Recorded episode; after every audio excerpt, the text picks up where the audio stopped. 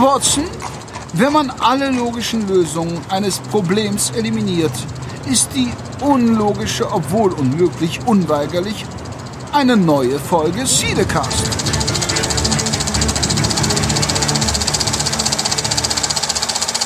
Hallo und herzlich willkommen zu Cinecast Nummer 87 und heute mal wieder in absoluter Bestbesetzung. Ähm, nach den Ausflügen in bestimmten Genres in den letzten zwei Folgen, wo wir ja über Lynch in einer Ausgabe gesprochen haben und in der letzten Ausgabe sehr ausführlich mit den Kollegen vom Discovery Panel Podcast und den Kollegen von Sci-Fi News über Star Trek Picard, gibt es heute mal ein kleines, ich nenne es mal auch wenn es wahrscheinlich abgedroschen ist und jeder mittlerweile so sagt, ein kleines Corona-Update, ein Corona-Roundup, wo ähm, ich heute wieder den lieben Peter begrüßen darf. Hallo Peter. Ähm, hallo Jan, ich freue mich, äh, dabei sein zu können und begrüße alle, die uns zuhören. Immer gerne, immer gerne. Ich äh, freue mich, dass äh, gerade bei den Zeitreisen hast du natürlich ein, im wahrsten des Wortes, Zeitvorteil. Ähm, das hat man schon gemerkt, wenn ich jüngere Gäste habe, die haben dann schon fast wie ich mehr so Probleme, die sich an die Filme noch zu erinnern. Deswegen freue ich mich auch vor allem auf die Zeitreise. Gut. Aber generell, ähm, du warst immer mein Mann für die ganzen Pressevorführungen, verständlicherweise. Ja. Da könnte ich mich jetzt natürlich fragen, was macht der gute Peter? Oder, oder auch die Auftritte, die du gemacht hast, das, das fällt ja momentan komplett weg bei, auf, deinem, auf deiner Agenda, ne? Naja, ich gehöre zu den Leuten, die im Augenblick offiziell gar nichts wirklich zu tun haben. Also ich habe ja verschiedene Jobs. Äh, zum einen spiele ich auf Bühnen, das ist im Augenblick bei null. Und meine Tätigkeit ja. als Filmkritiker, um die es ja hier auch so ein bisschen geht, die ist auch auf null, weil es gibt weder Filmvorführungen und deshalb auch keine ähm, Filmpressevorführungen, die man besuchen könnte. Ähm, alles auch wie bei vielen anderen Menschen auf unbestimmte Zeit. Also man steht so ein bisschen auf heißen Kohlen, die so gar nicht kälter werden wollen und ähm, fragt sich, was man machen kann. Beruflich für mich eine unangenehme Situation, weil ich ja wirklich davon auch lebe. Ähm, ich habe noch so ein kleines Fensterchen. Ich bin beim Deutschlandfunk hin und wieder mit äh, Servicebeiträgen vertreten, aber da geht's dann um weniger lustige und amüsante und unterhaltsame Dinge, sondern schon mal um Schneckenbekämpfung im Garten. okay, also komplett genrefremd, ja? Ja, also mir, mir nicht fremd, aber äh, du kannst dir vorstellen, dass ja. ich, wenn ich die Wahl habe zwischen einem schönen Film, der mich begeistert und äh, Recherchen mit äh, ich sag mal, mit Menschen, die mir erklären, wie man am besten ähm, irgendwelche Haushaltsgegenstände versichert. Ähm, ja, ich glaube, da muss ich nicht viel erklären, oder? Ja, ja, verständlich. Ähm, ja, du, wir hatten im Vorgespräch auch ein spannendes Thema angesprochen, wo ich gerne auch mal so langsam ähm, als erstes hin navigieren möchte, weil man guckt ja schon, was gibt es denn für Alternativen in der kinofreien Zeit. Das Lustige wäre ja sogar, wenn die Kinos jetzt aufmachen, es würden ja auch gar keine Filme erscheinen. Ne? Das kommt nee. ja auch noch hinzu. Sind, ähm, sind ja alle auf Eis ähm, gelegt worden. Auf unbestimmte Zeit oder genau. ganz wenige haben sich erlaubt, schon mal sozusagen einen Termin zu blocken. Also da liegt sozusagen das Handtuch über dem, über dem äh, ne, über der, der Strandliege. Aber ob das dann wirklich auch bis dahin normalen Kinobetrieb gibt, weiß kein Mensch. Also die Unsicherheit, die die Leute im Augenblick sich vor sich hertragen, trifft im Speziellen auch genauso auf diesen Bereich zu wie auf alle andere. Ja, und ähm, ich habe es in den letzten Ausgaben schon erwähnt, es gibt einige Studios, die da natürlich ähm, auch anders mit umgehen, als anstatt den Film wirklich nur zu verschieben. Einige releasen sie kurzfristig dann wirklich als äh, On-Demand-Premiere, wie jetzt ähm, Trolls World Tour. Der wäre ja theoretisch auch im Kino gestartet. Ähm, da ist man jetzt von ab. Ich weiß nicht, vielleicht wird er sogar noch mal irgendwo aufgeführt im Kino, aber der wurde jetzt ganz äh, regulär, ich glaube für 17, 18, 19 Euro zum Leihen bei Amazon released. Ne? Mhm. Das ist ein Weg, den einige gehen. Man ist natürlich immer eine, eine, eine Kosten-Nutzen-Rechnung für viele Studios, ähm, wann es Sinn macht, äh, so einen Film dort zu releasen. Und äh, ganz neu, ich glaube, ich habe das heute erst gelesen, Berlin, Berlin, der Film, der zu der Serie mit Felicita Wolf, glaube ich, hieß sie, ne? Woll. Ähm, Oder? Ja, Woll, Entschuldigung, ohne F, genau. Ja. Felicita Woll der wurde jetzt auch äh, oder wird jetzt am, ich glaube, 8. Mai rum auf Netflix starten. Also komplett wird mhm. das Kino gestrichen an der Stelle. Ich habe bei der Vermarktung nicht so wirklich den Durchblick, äh, wie sehr sich das lohnt. Ich vermute immer, das ist so ein bisschen lieber den Spatz in der Hand als die Taube auf dem Dach, die wegfliegt, sprich äh, die Kinoauswertung, die nicht stattfindet. Ähm, ja, ich kann mich auch irren, ich weiß es nicht, aber ich denke, kaufmännisch muss man so denken, dass man den Kanal nimmt, der einem zur Verfügung steht, egal ob er der beste oder nur zweitbeste vielleicht ist. Ähm, insofern sehr nachvollziehbar. Gibt es denn Filme, die auf die Art und Weise vor, dir vor die Netzhaut gekommen sind? Ähm, überraschenderweise, äh, lass mich kurz nachdenken. Ja, ich glaube, ich bin mir nicht sicher, hast du mir nicht von der Unsichtbare auch erzählt? Ja, habe ich. Ich habe ihn noch als Pressevorführung gesehen und dann lief er, glaube ich, zwei Tage an, mhm. bevor die Kinos geschlossen wurde. Genau, und da hat man ja dann auch gesagt, okay, komm, der war jetzt sogar zwei Tage im Kino oder so um den Dreh oder war gerade ein paar Tage im Kino. Ähm, den hat man ja dann ähnlich wie gerade, was ich meinte mit Trolls World Tour, hat man den dann direkt quasi äh, on demand released über, ich glaube, ich habe es auch genau über über Amazon war, glaube ich, für mich jetzt der einfachste Weg. Ich glaube, es ging auch über iTunes, aber ja, Amazon war für mich jetzt an der Stelle die erste Adresse, den dann zu leihen. Mhm. Und okay, den haben meine Frau und ich geguckt. Das wären dann zwei Personen. Wenn das mhm. jetzt, ne, rechnest du rum, hat jeder ungefähr einen Zehner bezahlt. Dafür mussten wir, dafür konnten wir deutlich günstiger mit Nachos und Popcorn und so ja. vom, vom großen Fernseher äh, wohlfühlen. Ja. Ne? Ähm, wie, ja. wie war er für dich? Interessiert mich jetzt wirklich. Ja, ja.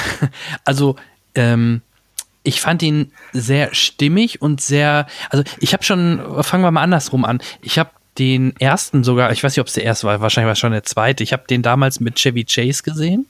Vielleicht kannst du dich an den mhm. erinnern. Der hat ja auch schon mal den. War das nicht so ein Carpenter-Film? Einer von denen etwas. Boah, du, ich müsste. Das müsste ich nachschauen. Kann sein. Also gut. Ich habe damals, ich war, war ein großer oder bin ein großer Chevy Chase Fan, weil ich ihn vor allem aus dem humorigen kannte. Und da dachte ich mir auch, ja cool, ein Chevy Chase Film, wo er einen Unsichtbaren spielt, das wird wohl sehr lustig. ähm, er war jetzt nicht so ernst wie jetzt der neue oder halt auch der Hollow Man, auf den ich auch noch jetzt sonst äh, verwiesen hätte. Ja. Ähm, er war schon, ich glaube, er hat auch ein paar komödiantische ein äh, Einschübe, wo er sich halt in wie eine Mumie eingewickelt hat, damit man ihn sehen konnte mit der Brille, mit dem Hut, ne, damit er jemandem begegnen konnte und, und wahrgenommen mhm. werden konnte. Ähm, das diesen Weg geht der neue hm? Das waren aber auch Reminiszenzen an eine viel älter zurückliegende Verfilmung, wo derjenige auch, und da hat man den Trick einfach so versucht, so ein bisschen zu umgehen, damit der Schauspieler, es gab noch nicht so viel technische Möglichkeiten, irgendwie auftauchen kann, also wurde er eingewickelt und äh, man behauptete, er wäre da drunter unsichtbar, äh, was ja jeder behaupten kann. Und ein bisschen Fantasie ja. konnte man sich auch sehr gut vorstellen. Ja, ich glaube, das war so, weiß ich nicht, 50er, 60er muss es sowas schon mal gegeben mhm. haben. Ne? Das war so ähnlich wie dieser ganzen anderen, ähm, die Mumie-Filme, war ja auch so ein typischer ähm, Gruselcharakter, glaube ich, ne? Aus, aus diesen alten Der gehörte zum, zum Universal-Universum, wie Frankenstein, Dracula und die Mumie. Und ähm, genau. ähm, war jetzt nicht so ein äh, der Hauptcharaktere in dieser Serie, aber ist seitdem eigentlich ein, ähm, ein fester Bestandteil und auch literarisch begründet wie die anderen Figuren. Ich versuche gerade mal hier so ein bisschen Recherche zu betreiben, ähm, aber man kriegt dann leider noch zuerst mal immer nur die aktuellen Sachen um die Ohren gehauen. Äh, wird mich wahrscheinlich jetzt ein wenig überfordern, wenn wir jetzt ganz weit zurückgehen. Aber sprich ruhig weiter. Genau, also und, und der neue geht halt gefühlt doch einen etwas anderen Weg, wo ich positiv überrascht war. Gerade jetzt auch vielleicht im Vergleich mit Hollow Man, was eher so ein, war auch Horror, aber mehr auf Action so aus. Und ich finde, der, der, der neue geht ja deutlich äh, mehr diesen Weg der, der Psyche, dass man jemanden in den Wahnsinn treibt, indem man als unsichtbare, als unsichtbarer diese, diese Dame halt quasi verrückt macht oder verrückt darstellen lässt vor anderen. Ne? Und ähm, diesen, diesen Weg oder so, wie sie es inszeniert haben, trotz dass es ein Blumhouse-Production äh, war, wo man immer ein bisschen skeptisch sein sollte, auch vielleicht nach Fantasy Island, den ich zwar schon ähm, den ich noch gucken möchte, trotzdem.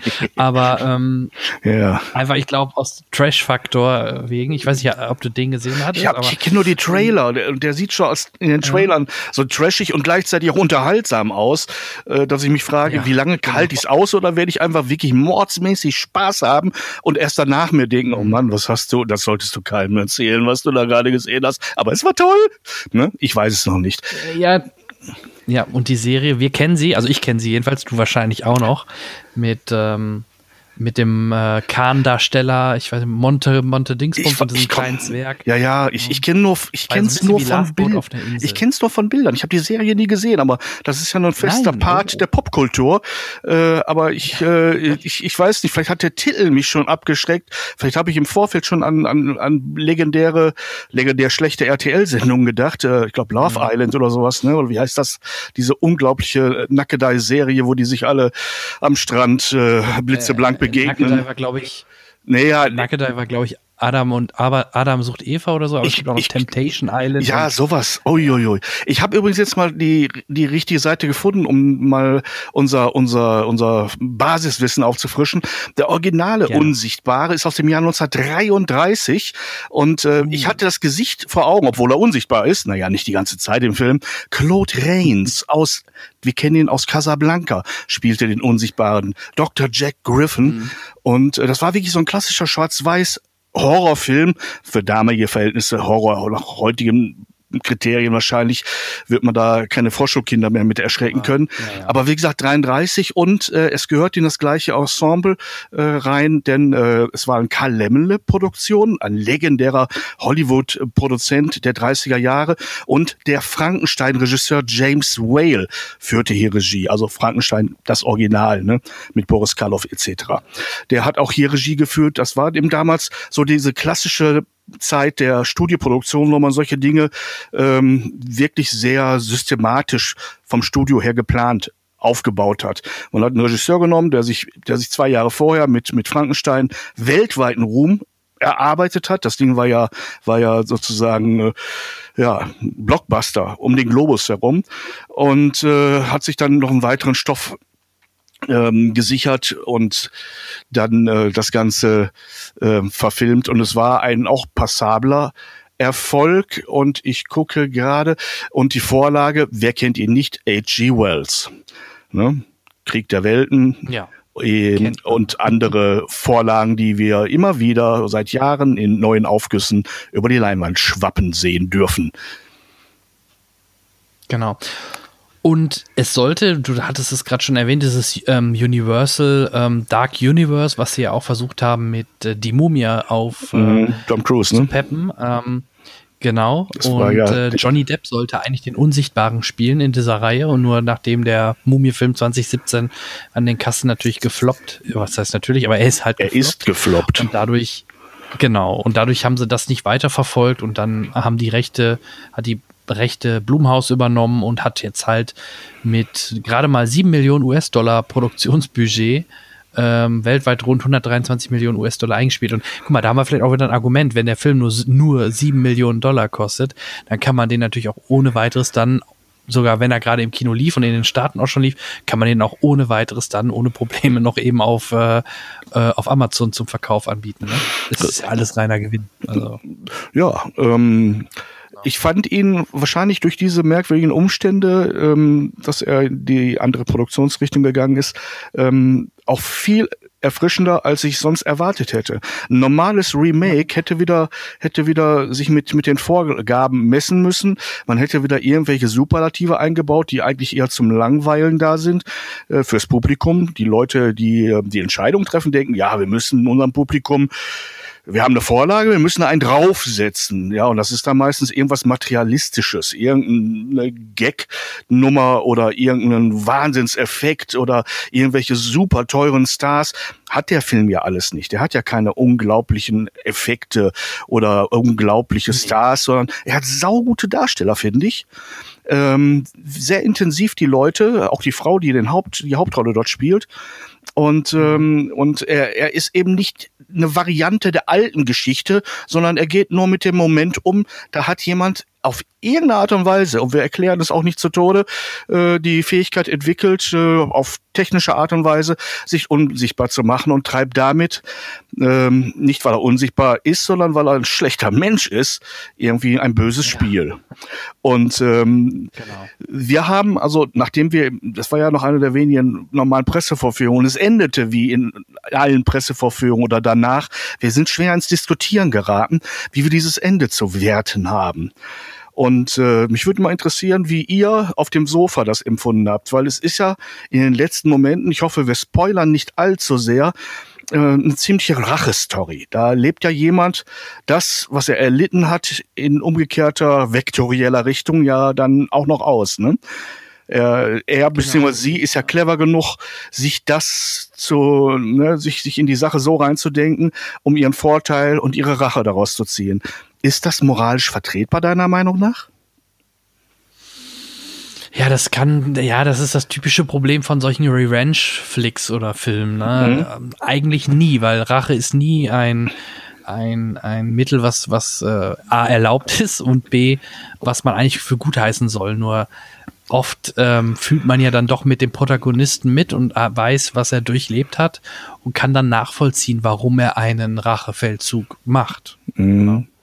Ja, ich meine, also, aber eigentlich nicht. Na, ja, ja, eben, eigentlich. Das eigentlich hat uns auch gestört, denn ja. im Prinzip ist, ist es mehr als nachvollziehbar.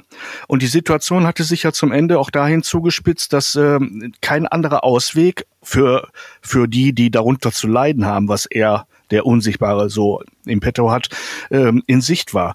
Im Gegenteil, es war ja die Schlusssituation so, wenn ich mich recht erinnere, dass, äh, dass es äh, danach aussah, dass es eine endlose Geschichte wird, eine endlose Geschichte des Leids für sie. Und ähm, mhm. das kennen wir ja aus ganz vielen anderen Filmen, wo der Hauptschurke sozusagen als als letzter großer Endgegner ähm, ähm, sich sozusagen noch einmal allen Leuten beweisen muss, wie schlecht er ist um die Legitimation zu schaffen für, äh, ne, für, für sein Eliminieren. Also ich versuche das jetzt mal ein bisschen neutral und technisch auszudrücken, aber mhm, es gibt tausend Filme, wo, wo zum Schluss wirklich übelst brutal jemand abserviert wird und dass wir das als, als gerechtfertigt empfinden, muss irgendwie eingeleitet werden. Das wird hier ja auch gemacht, aber eben nicht auf die üblich stumpfe Art und Weise. Ich war ziemlich beeindruckt, dass man eben ähm, geistig gefordert war, um das nachzuvollziehen, was passiert hier gerade, weil es ist nicht in jeder Sekunde klar, bis es passiert, äh, ob welcher Plan dahinter steht und ob er aufgeht. Und ähm, ja, und, und es, es ist trotzdem all das an Legitimation drin, um es wenigstens in der Fiktion Film akzeptieren zu können. Im realen Leben natürlich nicht. Liebe Kinder, das machen ja. wir zu Hause bitte nicht nach. Wenn uns jemand ärgert, bringen wir den bitte nicht um.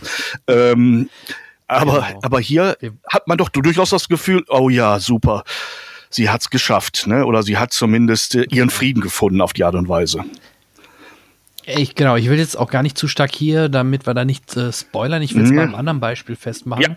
Ja. Ähm, John Wick zum Beispiel, da hat der Bösewicht zum Beispiel den Hund umgebracht. Mhm. Eigentlich ja, das ist schon fast. In der Realität ist blöd, aber man kann dadurch noch mehr, durch, durch die emotionale Bindung, kann man das, äh, kann, versteht man dann, warum er dann auf Rachefeldzug geht, um es mal banal zu sagen. Oder, was auch ein typisches äh, Mittel ist, ähm, wenn, wenn man wirklich richtig, wenn man Hass entwickeln will auf den ähm, Antagonisten, wenn er irgendwas mit Kindern oder so oder wirklich sehr Sympathieträgern, was, was irgendwie gefühlt genau was Kinder, so ein, was Haustiere, so, ist, was so eine Grenze ist. Ja, ja, genau. Im Prinzip ist ist äh, ist John Wick und da habe ich habe ich dann so ein bisschen Verarbeitungsprobleme, äh, fast eine Ironie, das so zuzuspitzen auf du hast einen ultra brutalen Killer und der hat und der hat der oh hat Gott, oh nichts oh anderes im Leben, an sein, dem seine Emotionen hängen als sein Hund und sein Auto. Und äh, also platter geht's nicht. Im Prinzip ist der lebensunfähig bis zum Anschlag im normalen Leben. Und dann macht jemand sein Hündchen tot, um ihn zu ärgern. Und das bringt ihn dann jetzt auf die Palme. Und jetzt muss er sozusagen schon seit vielen Jahren und drei Filmen äh, Munition verbrauchen äh, über ne, das Hock, äh, wie heißen die Heck und Kochler äh, irgendwie Überstunden machen müssen. Kochler und Heck, ne? Ja. Oder wie auch immer. Okay. Ihr wisst, was ich meine. Ähm, also ich habe selten so viel ähm, Munitionsverbrauch gesehen wie in diesen Filmen. Und es wird nicht nur geschossen, das ist das Irre. ja. Genau, und um den Bogen mal zu spannen, ja. ähm, und von Heckler und Koch wegzukommen. Ähm, also der Film hat auch richtig gute Kritiken bekommen, 91% positiv bei Rotten Tomatoes, wenn man das mal so in den Raum schmeißen muss. Das ist schon wirklich cool und ein gutes Zeichen. Und jetzt bringen wir mal wieder, kommen wir zum Ursprungsthema. Das ist auch einer der Filme, die gerne jetzt dann aktuell mal im Autokino gezeigt werden, weil man nimmt natürlich, man kann keine ganz neuen Filme momentan im Autokino zeigen. Man zeigt entweder sowas wie König der Löwen, Klassiker, gerade auch ein paar Kindersachen, aber halt auch Filme, die vielleicht gerade zuletzt noch im Kino liefen. Also das ist so vor allem das, das ähm, oder die Auswahl, die man aktuell dann so im Autokino bekommt. Und du hattest im Vorgespräch schon erwähnt, du hast da, hast du da was äh, zusammen geschrieben, recherchiert? Mhm. Hast du da Ausarbeitung drüber gemacht? Oder? Ich habe mich ein bisschen mit dem Thema beschäftigt, weil ich äh, in einer Radiosendung mich äh, dazu äußern sollte und meine persönlichen Erfahrungen mit Autokinos sehr, sehr lange zurückliegen. Einige von diesen Autokinos gibt's schon nicht mehr und äh, meine, meine Erinnerungen sind auch eher, wie soll ich es mal sagen, ähm, haben, haben ein Rautenmuster. Ich habe viele Filme zur Hälfte hinterm Zaun gesehen, ohne Ton. Ich habe viele Jahre gar nicht gewusst, dass Filme einen Ton haben, weil ich einfach aus ähm, Sparsamkeitsgründen auf dem Weg am Wochenende, wenn wir nachts zu unseren Lieblingsläden gefahren sind, haben wir in Essen am Autokino nochmal Stopp gemacht und haben mal geguckt, was läuft denn da? Und da haben wir dann ein paar Minuten verbracht und geguckt, was sich die Leute da so ansehen. Und es war für uns natürlich ein Stummfilm und äh, und irgendwie nochmal so eine Viertelstunde gucken, was da so gerade läuft. So richtig komplette Autokino-Vorstellung habe ich gar nicht viele gesehen, muss ich zugeben. Ähm, es gab ähm, für die Leute, die sich da so ein bisschen auskennen in der Gegend am äh, Autobahnkreuz Bereitscheid im Minidomland, das es auch nicht mehr gibt, auch ein Autokino. Da war ich einmal drin, das war ganz interessant. Ich kann mich nicht mal mehr erinnern, welcher Film das war. Also ja, kann ich bei anderen Filmen aber meistens auch nicht mich erinnern, welchen Film ich, ich im Kino gesehen habe, außer es hat mit irgendwelchen besonderen Ereignissen zu tun, die dazu kamen. Es gibt wohl momentan um die 20 Autokinos bundesweit und die sind auch unterschiedlicher Größe. Und äh, das gerade von mir erwähnte Essen Autokino gehört anscheinend zu den größten, denn es hat gute 1000 mhm. Plätze dort. Und ähm, ähm, der Ort ist ja eher bekannt dafür, dass da an den Wochenenden Automarkt ist, aber das Autokino ist anscheinend auch wieder sehr beliebt, weil es gibt wohl noch andere Menschen, die Kino vermissen und da die normalen Säle alle geschlossen sind und man da in der eigenen Dose hinfährt und das Auto auch nicht verlassen sollte im Regelfall, den Ton ja per ähm, per, per Radiosignal in die, ja, ja, in die eigene in die eigene Soundanlage geliefert bekommt. Und ähm, ist das eine zumindest äh, aus, aus äh, Hygienesicht äh, einwandfreie Sache. Und ähm, ich spiele auch so mit dem Gedanken, vielleicht doch mal demnächst mal wieder ein Autokino heimzusuchen wie gesagt, bundesweit circa 20 Stück. Ähm, es gibt dann äh, zum Beispiel in Werdau, habe ich gelesen, es ist in der Nähe von Zwickau 1, da wird das, wird man äh, am Autokino von Rollschuhfahrenden ähm, Servicekräften mit Naschwerk und ah, Snacks versorgt. In den USA. Ich wollte sagen, so wie in den 50s. Ich habe jetzt keine Bilder, aber ja. ich, im Kopf habe ich welche. Es läuft bei mir wirklich so ein 50s-Film gerade im Schädel ab. Und ähm, das ist schon ganz witzig. Man sollte aber, wenn man mit dem Gedanken spielt, sich in ein Autokino zu setzen, an ein paar wichtige Dinge denken. Denn selbst äh, an diesen schönen Tagen, wie wir sie jetzt haben, wird es abends etwas kühl. Und da ist es gar nicht verkehrt, wenn man sich irgendwie vielleicht noch einen Heizlüfter mitnimmt. Denn viele Autokinos haben eine Stromversorgung oder Decken, die man sich hier über die Knie legen kann, äh, wenn man damit nichts anderes vorhat. Also nicht mit der Decke, sondern mit den Knien. Ähm, auch äh, sollte damit man das Fenster nicht ständig aufhaben muss, äh, vielleicht auch irgendwas zum Wischen da sein, dann wenn das mal beschlägt. Darf man gar nicht. Was? Nee, also okay, dann darf man es also, gar nicht.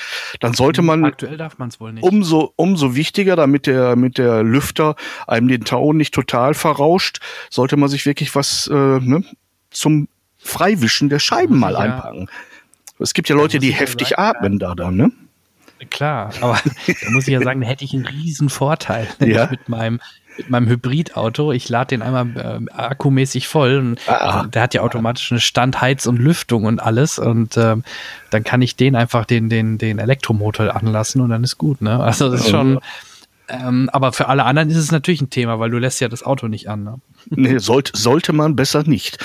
Ne? Und ähm, was, was auch nicht uninteressant ist, der eine oder andere mag ja in seinem Auto gerne mal so ein bisschen lässiger sitzen, aber man sollte sich auch überlegen, dass man diese Position, die man da hat, auch braucht, um raus auf die Leinwand zu schauen. Das heißt, wenn man sich es gibt ja auch Autos, die von der Bauart her so sind. Ich erinnere mich daran, dass ich, glaube ich, mal in einer, einer Bacchetta gesessen habe, so eine Fiat, und das Gefühl hatte, ich gucke oben aus dem Fass raus. Irgendwie, oder der Sitz war durch, ich weiß es nicht. Äh, ich glaube, in einem Autokino hätte ich da immer nur die obere Hälfte des, der Leinwand gesehen. Also über solche Dinge mal vorher einen Gedanken verschwenden, sich vielleicht ein Kissen einpacken, vielleicht eine Decke für über die Knie, damit es dann nach zwei Stunden mit abgeschaltetem Motor draußen nicht zu kühl an dem Beinchen wird.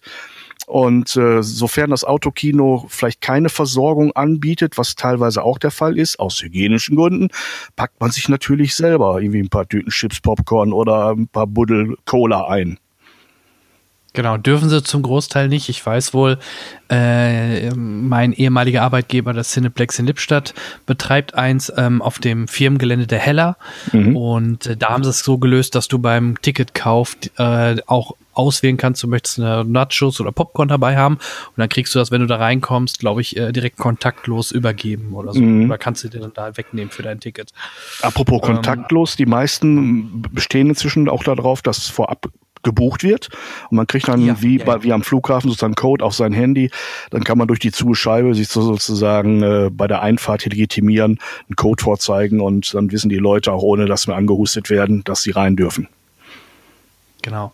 Diese 20, die du gerade meintest, das sind aber feste Autokinos, die auch außerhalb von, von der äh, Corona-Geschichte. Ja, die noch richtig, richtige feste ja, ne? Installationen. Genau. Es gibt, du meinst, es gibt auch fliegende Bauten inzwischen, ne? Sozusagen. Ja, momentan ganz viele. Also wie gesagt, ich kann dir alleine drei hier im Kreis Soest sagen. Also wie gesagt, in Lippstadt auf dem Hellergelände, in Soest ist eins bei Bad Sassen, zwischen Soest und Bad Sassendorf auf dem Privatflugplatz oder auf so, wo so kleine Maschinen äh, starten und landen.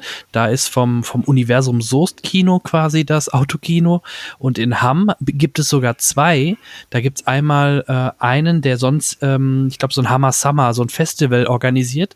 Der hat ein Autokino organisiert und mein Ex-Chef, also dem das auch in Lippstadt gehört, der hat sich jetzt auch in Hamm äh, bei den, ich glaube bei den Hallen irgendwo, bei den ähm, Hammer Hallen, hat er auch nochmal ein Autokino gemacht. Also es gibt aktuell also ich kann dir allein jetzt hier, wenn du Hamm mitzählst, Hamm Soest, äh, kann ich dir vier Autokinos sagen, die äh, aktuell existieren durch diese Corona-Geschichte. Mhm, daran merkst du, dass ich zu viel zu Hause bin. Das kriege ich alles gar nicht so mit, wenn es mir keiner erzählt. Danke dafür.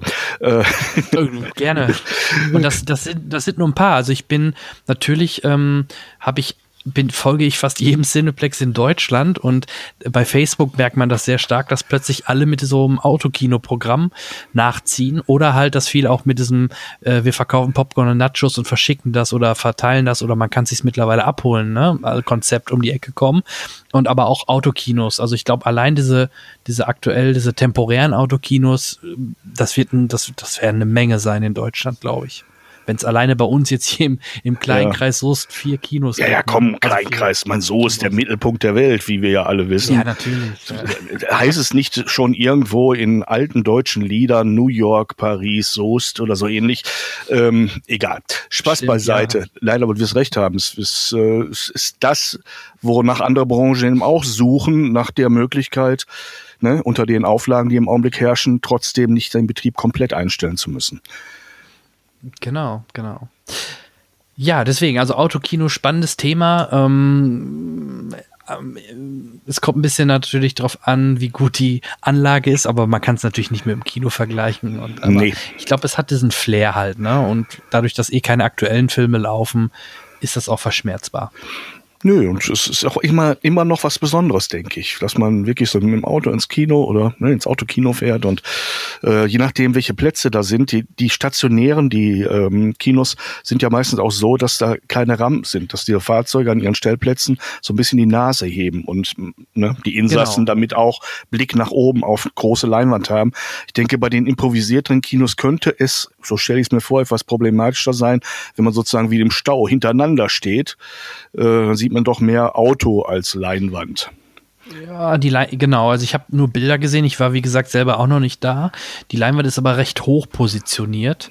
Das könnte ähm, helfen, so dass du genau da, dadurch hast du halt den Vorteil, dass du, wenn du den passenden Abstand hast und wenn du nicht gerade mit dem weiß nicht, Land Rover, der drei Meter hoch ist, da anfährst, dass du halt ganz, ganz gut über alle Autos immer hinweg gucken kannst auf die Leinwand. Also ich habe auf jeden Fall noch keine Klagen gehört. Ich denke, das wird man da schon passend mitkalkuliert haben. Und äh, ja, in Essen, glaube ich, ist das so, dass man da so, so ein bisschen ein Stück hochfährt. Ne? Dass man da haben so die am Parkplätze so eine, so eine leichte Delle. Da heben sich, die, hebt sich die Vorderachse und das Auto so ein bisschen nach oben. Ja, Gut, also wie gesagt, Autokino eine, eine spannende Alternative neben typisch den natürlich den Streaming-Anbietern. Da fehlt natürlich noch die Frage, lieber Peter, ja. was hast du denn zuletzt gesehen? Meine Zeit, also ich will jetzt niemanden damit belästigen, was alles an Altem. Ich gehöre zu den Leuten, die gerne mal auf, auf, auf äh, Reportage zurückgreifen, weil es Dinge gibt, gerne. an denen ich einfach Spaß habe und sie immer wieder gerne sehe. Aber ähm, hier soll es ja auch ein bisschen um das gehen, was nicht noch nicht ganz so angestaubt ist. Und ähm, ähm, sagt dir der Titel Polar etwas? Und wir reden jetzt hier nicht von irgendwelchen Naturdokus, sondern von dem Spielfilm mit Mats Mikkelsen der nämlich einen äh, Profikiller namens Duncan Wilser spielt, der in der Branche als Black Kaiser bekannt ist. Der arbeitet für eine Organisation, die ihre, ähm, Damokles heißt sie, die ihre Mitarbeiter mit 50 in den Ruhestand schickt. Die kriegen dann sozusagen ihre letzten Prämien und so eine Abfindung und können sich dann äh, zurückziehen. Was der gute äh, Duncan nicht weiß, ist, dass diese Organisation auch noch eine interne Killertruppe von relativ jungen, wilden, bekloppten mordlustigen Leuten hat. So ein bisschen 80er-mäßig hat mich das an, an irgendwelche Filme erinnert. Ich komme da noch drauf. Ähm, die dann losziehen und die Pensionäre kurz vor der Auszahlung ihrer, ihrer Zahlungen abserviert weil dann das Geld natürlich nicht ausgezahlt wird und die Firma sich die Millionen, die da noch fällig gewesen wären, sparen kann. Hm, blöde Sache. Unser, unser Held zieht sich ungeachtet dessen, weil er es ja noch nicht weiß, zurück in, in ein kleines Dorf, winterliches Montana, kleine, kleine, wirklich so, ein, so ein 200 Seelendorf und äh, versucht dort irgendwie aus, aus, den, aus den Traumata seines Berufslebens auszusteigen, weil es gibt immer wieder Flashbacks, äh, äh, in denen wir erleben, dass der Mann wirklich eine Tötungsmaschine war, aber auch äh, ein Soziopath allererster Güte, denn eine Familie, Freundschaften oder auch nur ein ständiger Wohnort ist in, in dieser Art von Leben einfach nicht planbar gewesen. Aber er wird dann von dieser Killertruppe gefunden, die ihn dann auch fast umlegen und er ist nun mal immer noch ein guter in seinem Job und kann sich äh, aus diesem Dilemma erstmal befreien und flieht. Und ähm, damit beginnt der Film eigentlich erst. Das ist zwar schon eine gute Stunde, die ich ja so ein bisschen zusammengefasst habe, aber dann kriegt der Film nochmal eine, eine richtige Fahrt. Denn ähm, er hat mittlerweile an diesem Ort auch eine junge Frau entdeckt, die, die psychisch ähnlich gestrickt ist wie er. Warum? Wir ahnen es noch, noch nicht. Und äh, mit der flieht er zusammen. Zu der hat er seit vielen Jahrzehnten das erste Mal sowas wie eine emotionale Bindung er weiß nicht warum, äh, aber es gibt ja, sagen wir mal, ein größeres Defizit in seiner Seele. Und äh, als das die, die ihn verfolgen, mitkriegen, schnappen die sich die Frau und wollen ihn damit erpressen. Und äh, das mögen ja ne, Leute, die im Morden ausgebildet sind, nicht so sehr, wenn sie unter Druck gesetzt werden, sage ich mal. Dieser Film ist, äh, ich will das gar nicht so sehr auswalzen inhaltlich, weil er hat einige Drehungen und Wendungen, die einen wirklich überraschen. Mhm. Und selbst wenn man nach zwei Stunden denkt, boah, das ist jetzt aber wirklich ein hartes, sehr unschönes Ende, dann gibt's nochmal 40 Minuten und da dreht sich das Karussell nochmal richtig. Also ich will das mal zusammenfassen. Polar, super besetzt. Mads Mikkelsen, hervorragend. Es gibt ein paar fantastische Neben- und Cameo-Rollen, unter anderem Matt Lucas. Sagt dir der Name etwas? Er spielt hier einen, den Chef dieser Killerorganisation, Mr. Blut. Äh, Matt Lucas ist der kleine Dicke aus Little Britain erste Mal sehe ich ihn in einem ah. Spielfilm, wo er einen zynischen Mörderbandenchef spielt. Ähm, dann gibt's einen netten kleinen Cameo-Auftritt von Richard Dreyfuss, von dem ich bis dato gar nicht wusste, ob es ihn überhaupt noch gibt. Ne, Richard Dreyfuss, du erinnerst dich, der weiße Hai, dieser Hai-Forscher ja, in dem Trio und äh, hat ja wirklich einen charmanten kleinen Nebenauftritt. Regisseur ist ein gewisser jo Jonas Ackerlund, wahrscheinlich viel skandinavischer ausgesprochen, der bisher eigentlich bis auf ein paar Spielfilme Legende ist für seine ähm, äh, Musikvideos. Und da greift er wirklich ins Volle, von äh, Roxette angefangen, aber dann geht's richtig los. Metallica, Lady Gaga, Rammstein, Ozzy Osbourne und so weiter. Also wirklich die richtig knalligen Sachen hat er gemacht. Und alle paar Jahre macht er dann auch einen Spielfilm. Gar nicht mhm. mal schlecht. Die Vorlage, man merkt es ihr an, ist, ein, ist eine Graphic Novel. Also dieser Film hat sehr viel, sehr viel von dieser Ästhetik eines Graphic Novels, die hier eingeflossen sind. Keine Ahnung, ob Mads Mikkelsen selber darauf Wert gelegt hat, denn er ist auch Produzent dieses Films. Ähm, er okay. ist, er ist hart, dieser Streifen. Also mit schwachen Magenwänden kann man davor eher oder muss man davor so abraten. Er ist brutal, er ist blutig. Ähm, ich finde, dafür ist er erstaunlich wenig zynisch. Ich weiß nicht, wie sie das hingekriegt haben, aber wenn man alleine auf die Darstellung von Härte und Brutalität und, und teilweise auch wirklich Blut in rauen Mengen ähm, allergisch reagiert, kann man sich den wirklich sparen. Um sich drin zu weiden, ist es vielleicht auch nicht das Richtige, fände ich auch nicht in Ordnung. Ähm, muss man aber auch nicht, denn der Film hat von der Erzählung, von der Geschichte her einiges zu bieten. Und wie gesagt, ein Hauptdarsteller, der alleine durch seinen Blick äh, Gemüse tiefrühren kann. Das ist äh, der Hammer. Also Mads Mikkelsen ist, ist, ist wirklich, wie man in einem Gesichtsausdruck so viel reinlegen kann, das können anscheinend nur die Guten. So, was möchtest du noch wissen dazu? Ich, ich will, wie gesagt, will nicht ähm, spoilern, weil da gibt's ein paar Drehs zum Schluss. Überraschung. Also ich, äh, ich glaube, ich habe es mal flüchtig bei Netflix gesehen. Ich habe gesehen, aber es ist, es ist ja auch ein Netflix-Film. Ne? Ja. Also den kann man bei Netflix gucken. Ähm, nee, also den werde ich mir auf jeden Fall mal auf meinem Zettel schreiben. Und ich habe, wo du gerade sagtest, brutalen, brutalen Film, habe ich gleich auch noch einen, auch bei Netflix, mhm. ähm, den ich eigentlich gleich dranhängen könnte. Mach mal. Äh, dann mache ich das.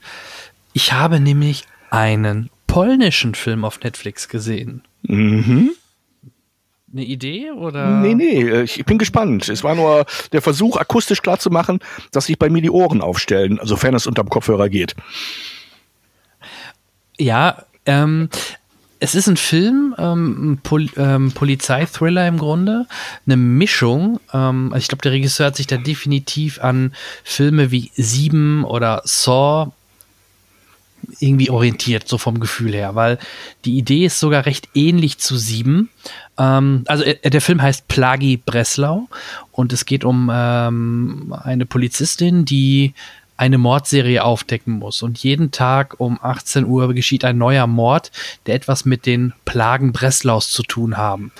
Ähm, wo dann jedes Mal auf anderer, sehr oft sehr bestialische Art und Weise ein, ein Mensch zu Tode kommt. Der wird zerrissen, zerhackt, was weiß ich. Also es kommt ein bisschen immer auf die jeweilige Plage an, in der es da geht. Und ähm, es gab wohl damals, das ist wohl wirklich auch historisch irgendwie mit Breslau verbunden, sechs Plagen und ähm, die werden aufgearbeitet und man kommt natürlich nach jedem Mord dem Täter ein bisschen mehr auf die Spur, gibt auch ein paar nette Wendungen und überraschende Momente, hat ein enormes, ein enorm hohes Tempo. Der Film geht gerade mal nur 90 Minuten und hat aber dadurch ein extrem hohes Pacing und es geht zack, zack, zack, zack von, von quasi Mord zu Mord.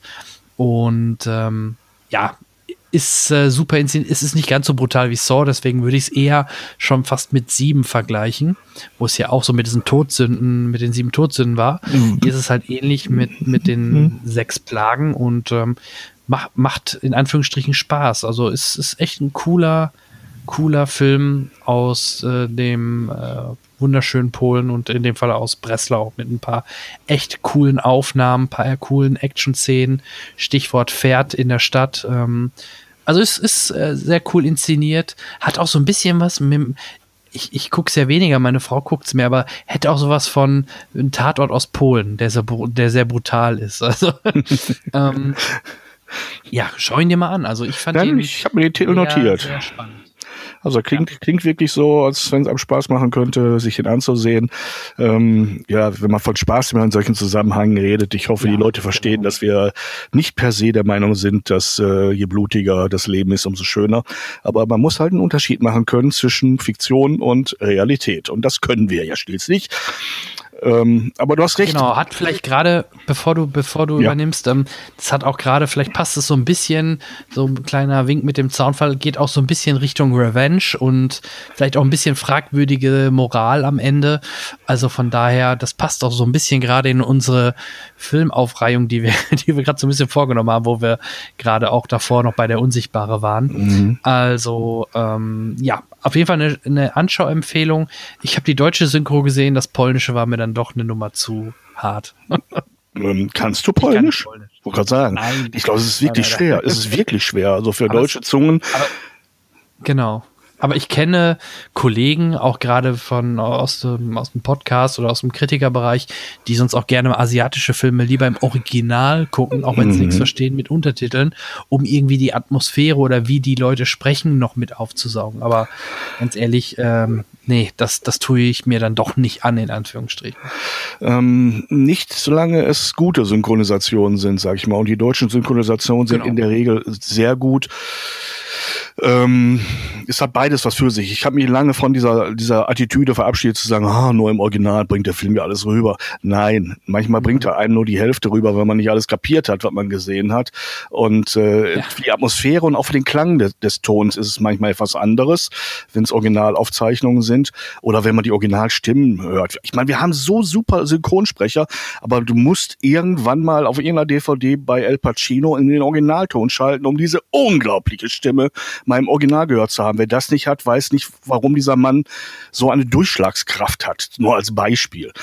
Ähm, ich ich würde gerne noch mal einen Halbsatz auf Polar eingehen. Da gibt's nämlich eine Szene, oder sagen wir so, ich gucke gerade aus meinem, meinem, mein, von meinen Festplatten ähm, die, die Filme von äh, Agent Hamilton, einer skandinavischen Agentenserie, die ziemlich hart ist. Und da gibt's gerade eine Folge, die heißt im, im Interesse der Nation, wo der Mann äh, nach einem wirklich traumatischen Einsatz mit vielen Toten zu Hause auf dem Sofa sitzt und äh, mit der Klinge in der Hand, also kampfbereit einschläft, von seiner Frau irgendwann angestupst wird und danach ist sie tot. Äh, im Polar gibt's eine ähnliche Szene mit einem Hund. Äh, ich, ich wollte das nur gerade mal sagen, weil ich dachte, ich habe gerade ein Flashback, äh, weil die Szene mehr oder weniger identisch diese, diese Art von Mensch beschreibt, die Tag und Nacht im Wachen wie im, im Schlafen ähm, in, dieser, in dieser Hyperspannung sind und wenn sie nicht aufpassen, mit einer Handbewegung erwachen, die für andere Menschen tödlich sein können oder Hunde. Und ähm, ja, aber damit ist nicht so viel verraten über den einen wie den anderen Film. Aber nur so viel. Ich guck, wie gesagt, gerne im Augenblick Sachen, die bei mir so auf Halde liegen oder auch schon mal gesehen worden sind, wie, wie äh, Jesse Stone, diese Serie mit Tom Selleck, die ich glaube ich mittlerweile zum dritten Mal mir komplett ansehe, alle neun Teile, weil es den neunten Teil erst seit relativ weniger oder kurzer Zeit gibt. Bisher war das in Deutschland immer nur ein Achtteiler. Ähm, aber ich finde die Atmosphäre sensationell und ähm, ja, sowas kann man sich dann schon mal hier und da runterladen oder auf einen dieser netten Spartenkanäle, die ARD und ZDF nämlich bieten, ne? Neo etc., äh, gezielt rauspicken. Und die Mediatheken gewinnen für mich immer mehr an Bedeutung, weil wenn man da sich ein bisschen auskennt, findet man da echte Schätze. Aber hm, ja, ist nicht immer jedermanns Sache, aber ich finde es schön, dass auch an äh, speziellere Bedürfnisse gedacht wird auf die Art und Weise. Und äh, bei der von einigen immer so bemeckerten GEZ-Gebühr so viel drin ist, nämlich ein Dutzend Fernsehmediatheken. Ne? Also von Regionalsendern über ZDF bis Arte und äh, einfach tolle Sachen. Ja, aber das macht sich auch nicht von allein. Ne? Richtig, absolut, ja.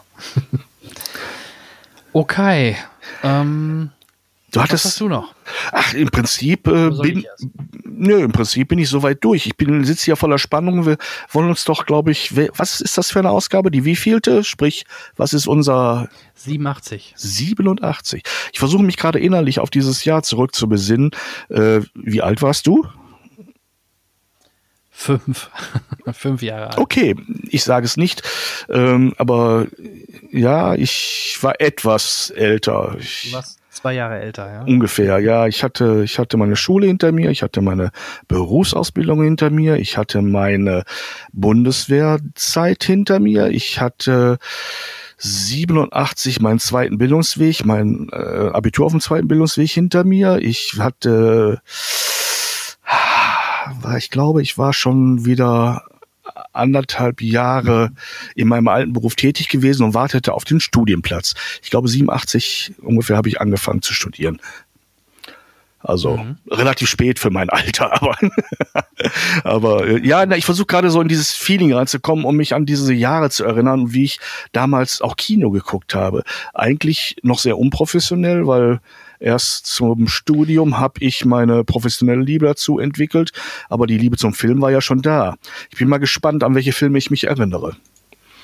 Ja, das werden wir sicher gleich noch feststellen. Apropos Filme, Kino. Ich habe zwei Filme noch nachgeholt, die ich ah, gleich mal kurz erwähnen bitte. möchte, die ich gesehen habe, die du vielleicht schon gesehen hast im Dezember oder so oder Ende des letzten Jahres müssten die im Kino gewesen sein. Ähm, machen wir ein kleines Quiz raus. Beide Filme äh, spielt in der Hauptrolle Drain the, Drain the Rock Johnson mit. Hast du eine Idee? Ähm, einer davon ist bestimmt Jumanji. Das ist schon mal richtig. Also ja. der, der zweite Teil, ne? Wahrscheinlich. Ja, genau. Der, The Next Level oder wie er heißt. Ja, ja. Ähm, ja, aber der, der dreht ja alle drei Tage einen Film. Ich glaube, er ist der bestverdienste Schauspieler schon, momentan. Nicht nur, weil er ein ordentliches äh, Gehalt bekommt, sondern auch, weil der dreht wie bekloppt. Der ist fleißig ohne Ende. Das ist die Disziplin in Person, was man in körperlichen Dingen ihm ansieht, aber der ist auch in der Birne und auch moralisch. Ich sag mal, was die Arbeit so angeht, muss der, muss der wirklich eine, eine Maschine sein. Aber ich, mhm. ich wüsste jetzt nicht, ähm, gib mir mal einen Tipp, was ist in dem zweiten Film Stichwort? Äh, ist gefühlt so ein bisschen wie so eine Buddy-Cop-Komödie aufgemacht.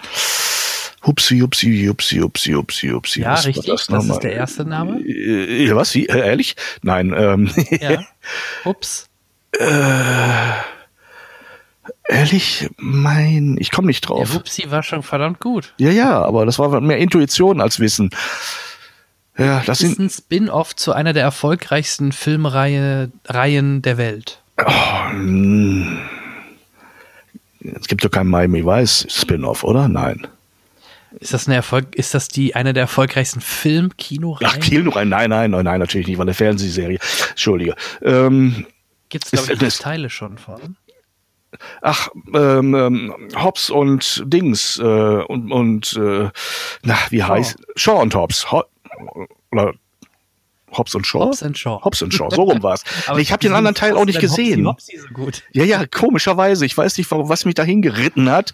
Ich habe ich hab die leider nicht gesehen. Äh, es ist natürlich wirklich äh, ein Mega-Erfolg gewesen. Ähm, aber ich bin aus der ganzen Serie, so glaube ich, bei Teil zwei oder drei eher, eher ausgestiegen und es hat mich nicht mehr so wirklich gezogen. Man muss irgendwann mal zusehen, dass man die Zeit, die man hat für die Filme, ne, nutzt, die man das wirklich will. Geschickt. Ja. Das waren die ganz geschickt im äh, Hobbs Shaw. Fangen wir damit vielleicht mal kurz an. Ähm, ja, Jason Statham mit, ähm, mit äh, Dwayne The Rock Johnson in den Hauptrollen, die ihre Rollen aus der Fast and Furious Reihe spielen. Aber das ist, das Wissen davon ist nicht wirklich so relevant für diesen Film. Das Einzige, was man vielleicht wissen sollte, ist, dass die beiden sich einfach nicht mögen. Also, weil dass, dass da gewisse Differenzen schon immer gab. Also, dass die dann zusammenarbeiten müssen, dass dadurch entsteht natürlich dann auch die Komik in der, in dem Film und die, die Sprüche, die sie sich gegenseitig anwerfen oder sich versuchen gegenseitig zu übertreffen, indem der eine versucht, mehr wie, mehr, mehr böse Jungs wie der andere zu vertrümmen. So muss man sich das Ganze vorstellen, ne? Ähm, Keine Ahnung, ob ähm, es war, Mhm. Hm? Keine Ahnung, ob es Marketing ist, aber es heißt ja, die beiden wären auch privat nicht die besten Freunde. Also es wird immer wieder kolportiert, ja, das dass bei den Dreharbeiten äh, sie sich eher aus dem Weg gehen und äh, sich gar nicht so zu schätzen wüssten. Aber es kann natürlich auch sein, dass das genau so ein Marketinginstrument ist, um, um diesen, diesen Spirit von diesen Filmen, weil Handlung, hm, ja, ne, hat, glaube ich, jede, jede Folge eines einer Action-Serie ist, ist, ist, mehr, ne? Genau. Handlung, Handlung ist so ein bisschen Standard 0815, der, der Bösewicht gespielt von, sag mal schnell, der, der gerne Bond sein möchte. Ähm, hm, wer ist denn? Äh, ach, ähm, der, der ach ja. Turm-Hauptdarsteller. Ach, der Loser-Darsteller. Ja, ja, ich hab's auch ja, gleich. Meine oh, Zeit. Mann, peinlich. Ähm, das ist wirklich peinlich, verdammt nochmal. Ja. Aber egal. Er spielt so einen super Bösewicht mit, mit so ein bisschen Cyborg-mäßigen Kräften, was ihn dann natürlich dann auch konkurrenzfähig macht, die beiden Paroli zu bieten. Und ähm, ja, Idris Elba. Runde stoppen. Hm, genau. Ja, mein, mein, mein. Ja, deswegen, sorry. Ja. Also, das ist, das ist der eine Film. Ich glaube, der hat auch nicht so, der war auch gar nicht so erfolgreich, aber er war für, äh, für über ein Streaming oder für, von, für zu Hause mal gucken, war der ganz amüsant. Ich habe den sogar mit meiner Frau geguckt und ich glaube, selbst die hatte so ihren Spaß dabei. Du also, hast ja eine okay. lustige Frau. Das Ganze wird für Jungs ja, gemacht, ne, die ja, irgendwie genau. auf ihren Führerschein warten. Entweder weil sie noch zu jung sind oder ihn abgeben mussten. Ähm Nein, aber Spaß beiseite. Äh, ja gut, warum nicht? wenn sie Spaß daran hat und du. Ich, ich mag halt auch gerade den, Sta äh, den Statham und die beiden so in der Kombi. Ha hat mir Spaß gemacht. Also ist kein anspruchsvoller Film, welche Überraschung, aber ja, kann man sich. Muss ja nicht. Und Helen Mirren spielt sogar kurz mit. Oh, aber die, die ist auch schmerzbefreit, mal ironisch sich zum Besten zu geben. Wie war denn die. Ist die Mutter von, von Stam, äh, also in dem Film. Wie war die Jumanji-Fortsetzung? Genau, Jumanji war der zweite Film. Ich fand den ersten schon überraschend humorvoll und gut umgesetzt. War eine coole Idee, so diese ganze Sache einfach mal fortzusetzen, dass das halt ein, Videospiel ist und dass die, die Kinder äh, in diese Charaktere schlüpfen, die dann halt die, die, die Hauptprotagonisten sind in diesem Spiel. Und ich finde der zweite Teil, ja gut, der knüpft da natürlich halbwegs logisch dran an, dass der Junge in der Gegenwart merkt, er ist nicht so cool wie in dem Videospiel und will dann wieder zurück ins Videospiel, geht dann da alleine rein, seine Freunde merken das und laufen ihm hinterher. Und dabei passiert aber Folgendes, dass der Opa und dessen Freund mit in das Spiel reingezogen wird, so dass man halt auch ein bisschen so ein bisschen Buddy Switch hat oder Charakter Switching. Dass ähm, Danny DeVito plötzlich äh, dann halt einer der, ich glaube, Danny DeVito ist die meiste Zeit ähm, hier Chris Hart oder so, oder wie heißt der nochmal, der, der, auch da wieder der Schwarze. Um, Chris nicht Chris Hart, Kevin ja, Hart, Kevin, Kevin Hart. Kevin, ja. Kevin Hart, genau. Der spielt den, der ist meistens in diesem Kevin Hart, aber die switchen zum Teil zwischendurch auch mal die Charaktere durch.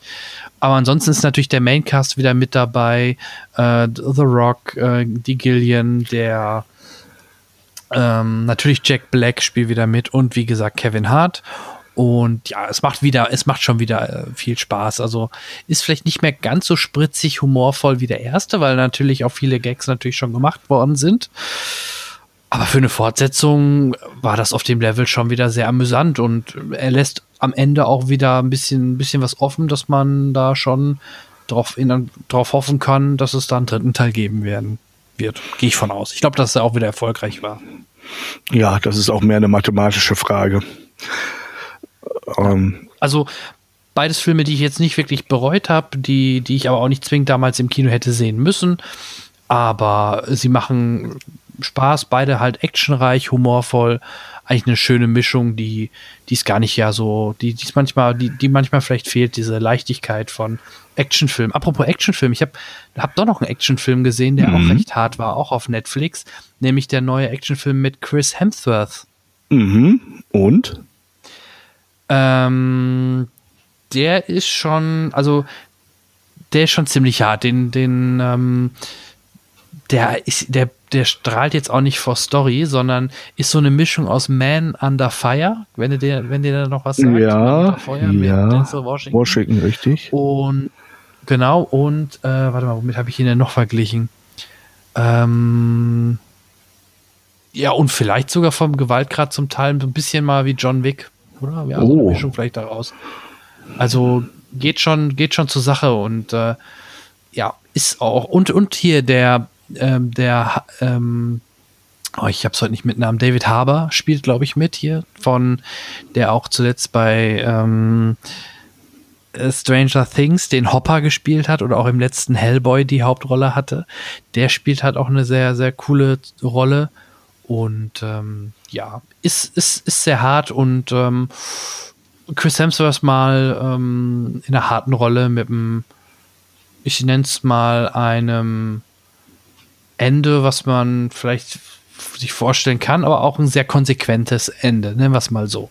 Und in der Summe ein sehr harter Action, Film, der tolle Aufnahmen hatte, genau, also gerade so von diese Weitaufnahmen von dem, von dem, ich nenne es mal Schlachtfeld oder von diesen Städten, das sah optisch schon echt schick aus. Also das wäre wirklich ein Film gewesen, den hätte man sich auch super auf einer großen Leinwand anschauen können.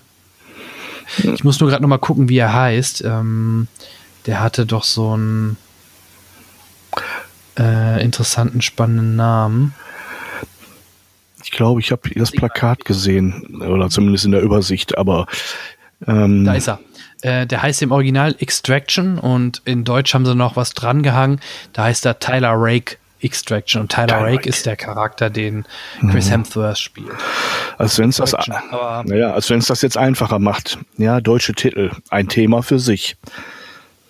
Äh, da könnte man wirklich ein eigenes Thema rausmachen, ja. ja. Ähm, ist übrigens auch hier von einem der Russos, das merkt man auch von der Optik her, oh. äh, von Joe Russo, der ja mit seinem Bruder Anthony Russo ja auch zuletzt die ganzen letzten Marvel-Action-Filme mhm. gemacht hat. Die können auch alleine? Und zuletzt ja, also ich glaube, in dem Trailer stand sogar, dass es von den Russos ist, aber wenn man hier in, in, in Netflix reinschaut, unter Drehbuch steht nur Joe Russo. Aber ich glaube, beide haben es produziert und das Drehbuch ist von Joe Russo. Ja. So okay. Haben sie es sich wohl irgendwie aufgeteilt. Also auch ein Actionreißer, Reißer, den ich, den ich an der Stelle echt empfehlen kann. Der ist echt gut. Jo. Hm. Dann bevor wir ins Jahr 87 reisen, ähm, ja. vielleicht noch zwei oder ein paar Infos zu meinen Serienschauwerten. Wir sind leider noch nicht ganz durch. Ich gucke gerade Westworld Staffel 3. Kleiner Sneak Peek macht wieder viel Spaß. Spannend ist da das Thema Synchronisation. Wie einige anderen Serien musste auch hier nach der dritten Folge äh, wurde nicht weiter oder konnten sie nicht wegen Corona weiter synchronisieren. Die werden quasi auf Sky, ich glaube im Juni, Juli die Folgen nochmal alle wiederholen in Deutsch und dann auch fertig synchronisiert. Bedeutet, man konnte die ersten drei synchronisiert gucken und die anderen dann haben sie weiter ausgestrahlt, aber nur im Englischen. Und da bin ich jetzt bei Folge 7 von 8. Also mhm. eine muss ich noch gucken und dann werde ich in der nächsten Folge sicherlich nochmal ein paar mehr Worte über gefühlt für mich einer der besten Serien der heutigen Zeit Westworld sprechen ähm, die natürlich unter, für mich immer so ein bisschen unterm Radar bleiben, weil sie halt in Anführungsstrichen nur auf Sky laufen und nicht auf einer der großen Plattformen wie Netflix oder Amazon. Ähm, genauso Better Call Saul, Netflix-Serie, mhm. ähm, habe ich noch nicht ganz durch, werde ich sicherlich auch in der nächsten Folge nochmal über die aktuelle Staffel was sagen. Aber was ich bis jetzt in der, von der neuen Staffel gesehen habe, macht das auch wieder sehr viel Spaß und muss sich nicht vor einem Breaking Bad verstecken. Und dritte Serie, ein kleiner Comedy-Tipp, die Kultserie, und da kommen wir wieder zu den Russos, nämlich hm. produziert von Dan Harmon und den Russos. Dan Harmon kennt man von Rick and Morty, der Zeichentrickserie, die so ein bisschen auf Back to the Future basiert, nämlich mit Professor und mit Morty statt Marty. Mhm. Äh, und der Dan Harmon hat zusammen mit den Russo Brothers oder Brüdern ähm, Community vor boah, jetzt glaube ich vor fünf Jahren oder so, oder vielleicht sogar vor sechs Jahren, ich weiß gar nicht mehr genau, ähm, ins Leben gerufen. Community, eine richtig coole Comedy-Serie, die auch bei uns in Deutschland komplett unterm Radar lief. Ich weiß gar nicht, wo diese Serie lief. Deswegen ist es gut, dass es sogar die sechs Staffeln jetzt alle nach Netflix geschafft haben. Und äh, da spielt zum Beispiel ähm, von äh, Don, äh, Donald Glover, der äh, Sohn von, äh, von Danny Glover mit. Der Donald Glover hat ja auch im äh, Han Solo-Film den Lando Calrissian gespielt, den Jungen. Mhm. Der spielt da eine Hauptrolle. Chevy Chase spielt mit, da sind wir wieder bei der Unsichtbare. ähm, Die Kreise schließen in sich. Sehr, sehr coolen, in einer sehr coolen Rolle. Also älterer Herr, der mit in dieser Community-Gruppe an so einer Schule halt mit, also in Amerika ist das scheinbar so eine Community College, wo du nachher noch irgendwie so ein College nachmachen kannst. Und dadurch hast du da so eine Community oder College-Klasse gemischt aus allen möglichen Altersstufen. Und da ist dann halt auch Chevy Chase als, äh, als grauer Opi quasi so mit drin. Ähm, ja, und also die Serie ist vom Comedy-Faktor richtig, richtig gut und äh, ähm, kann man echt immer so gut wegsnacken. So diese 20-Minuten-Folgen, klassische Sitcom-Länge. Ähm, bei sechs Staffeln hat man da ein bisschen was zu gucken und ist absolut eine Empfehlung von meiner Seite aus für alle, die die Community noch nicht gesehen haben. Okay, ist notiert. Gut, Ähm, das sagst du immer so gerne. Hast du eigentlich von deinen letzten Notizen aus der letzten Folge noch was geguckt? Ich weiß nicht mehr, was ich mir notiert habe. Natürlich habe ich auch einiges gesehen. Das äh, weiß ich auch nicht mehr. Ich habe den Zettel nicht mehr. Beim nächsten Mal prüfe ich das. Ich okay, das ja, mach das mal. Was du alles notiert hast. Ja, Wo doch. Ich, notiert heißt das, ja nicht, dass du geguckt hast. das ist, äh, ist, ist mein Lebensdrama. Ich, äh, ich lebe in, in Zettelbergen, äh, die ich versuche, wenigstens halbwegs artgerecht und sortenrein zu halten. Zettelberge mit Stichworten, was ich mir aus dem Baumarkt besorgen soll. Zettel äh, mit Stichworten, äh, was ich nochmal recherchieren wollte. Zettel mit Stichworten, welche Serien äh, unbedingt gesehen werden müssten. Also wenn du, ähm, ja, wenn man, wenn man in meinen Arbeitsraum kommt, dann denkt man, ich bin ähm, zettelsüchtig. Ähm, das Problem ist, äh, ja, das hat mir irgendwann jemand erklärt, der von Psychologie ein bisschen Ahnung hat. Sobald du die Sachen aufgeschrieben hast, verschwinden sie aus deinem Kopf. Das heißt, wenn du nicht auf den Zettel guckst, dann ist es weg. Äh, Und wenn du die Zettel nicht wiederfindest, dann ist, es, ist der Zettel nicht da und im Kopf nichts. Das ist das Problem. Aber äh, ich versuche wenigstens auf meine Zettel aufzupassen, aber es werden langsam ganz schön viele. Ja, glaube ich. Ja. Ja, das ist deswegen momentan versuche ich auch ein paar Sachen jetzt aufzuholen, wo man weniger ins Kino geht oder gar weniger ist gut, gar Ja. nicht ins Kino geht, kann man vielleicht ein bisschen was nachholen oder auch ein paar Serien mal nachholen. Ähm, ja, das versuche ich dann halt zu nutzen, die Zeit. Ja, das ist mein Zettel, was am Haus und im Garten zu reparieren ist. Der ist bald abgearbeitet. Gut, tagsüber Gartenarbeit habe ich auch, ja. Also, da, da kann ich mich nicht verdrücken. nee, geht jetzt leider nicht mehr. Schade eigentlich. Aber was mut, dat mut. Genau. Ja, wollen wir ins Jahr 1987 reisen? Hast du Lust? Ja, gerne, gerne, gerne. Es ist ja für mich ein Trip in meine, naja, Jugend ist jetzt auch ein bisschen albern gesagt, aber in meine Twenties. Ähm, Ja, und ich, ich bin gespannt, was du, was du von den Ja. Filmen vielleicht sogar noch äh, oder wo du da noch Erinnerungen hast, die du im Kino gesehen hast. Ich äh, Mhm. habe da verständlicherweise keinen von dem Kino gesehen, glaube ich.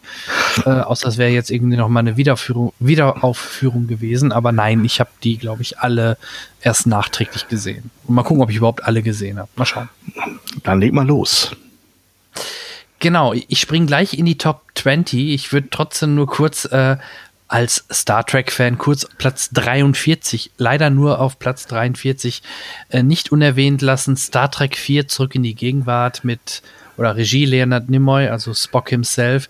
Das war einer der beliebtesten Star Trek-Teile, wo sie halt ins Jahr 87 zurückgereist sind, um Buckelwale in die Zukunft zu bringen, um sie dort wieder heimisch zu siedeln und eine Invasion von einer außerirdischen Rasse äh, zu stoppen, die versucht an der Erde, auf der Erde mit nämlich denselbigen Buckelwaren zu Walen zu kommunizieren, die aber halt nicht mehr heimisch waren in der Zukunft, also die ausgestorben waren in Star Trek 4. Das vielleicht mal als kleiner Fun-Fact, dass der in Deutschland leider nur Platz 43 ist.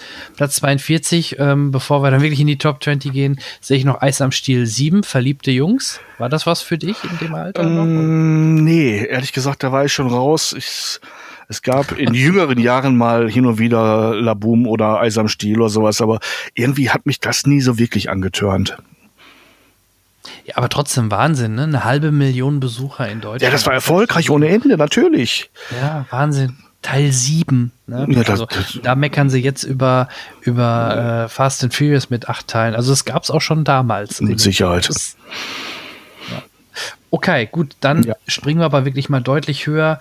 Wir überfliegen der kleine Horrorladen so in den 30er-Platzierungen, Bigfoot und die Hansons, eine Familie. Wobei ich den, den wirklich klasse fand, den kleinen Horrorladen mit Steve Martin. Ja, ne? absolut. Also, das ist ein Film, den ich mir heute auch noch auch angucken ein kann. Film, ist aber auch eher ein Film, der erst im Nachgang äh, so richtig zur, so populär geworden ist mit Frank, U, äh, Frank Oz äh, Regie, den man Ja. ja kennt als Muppet äh, Muppet-Spieler quasi und ähm, ja, Familie zum Knutschen, ich glaube, das waren die Flodders Mhm. Und die Hansons. Blue Velvet vielleicht ist kurz erwähnt, weil wir erst vor zwei Folgen ein David Lynch Special hatten. Und Ja. Blue Velvet ist ähm, Eines seiner Hauptwerke, der ja. hier auf Platz 30 war. Ja, Blue Velvet, definitiv. Äh, Martin Scorsese, Die Farbe des Geldes, Jumping Jack Flash.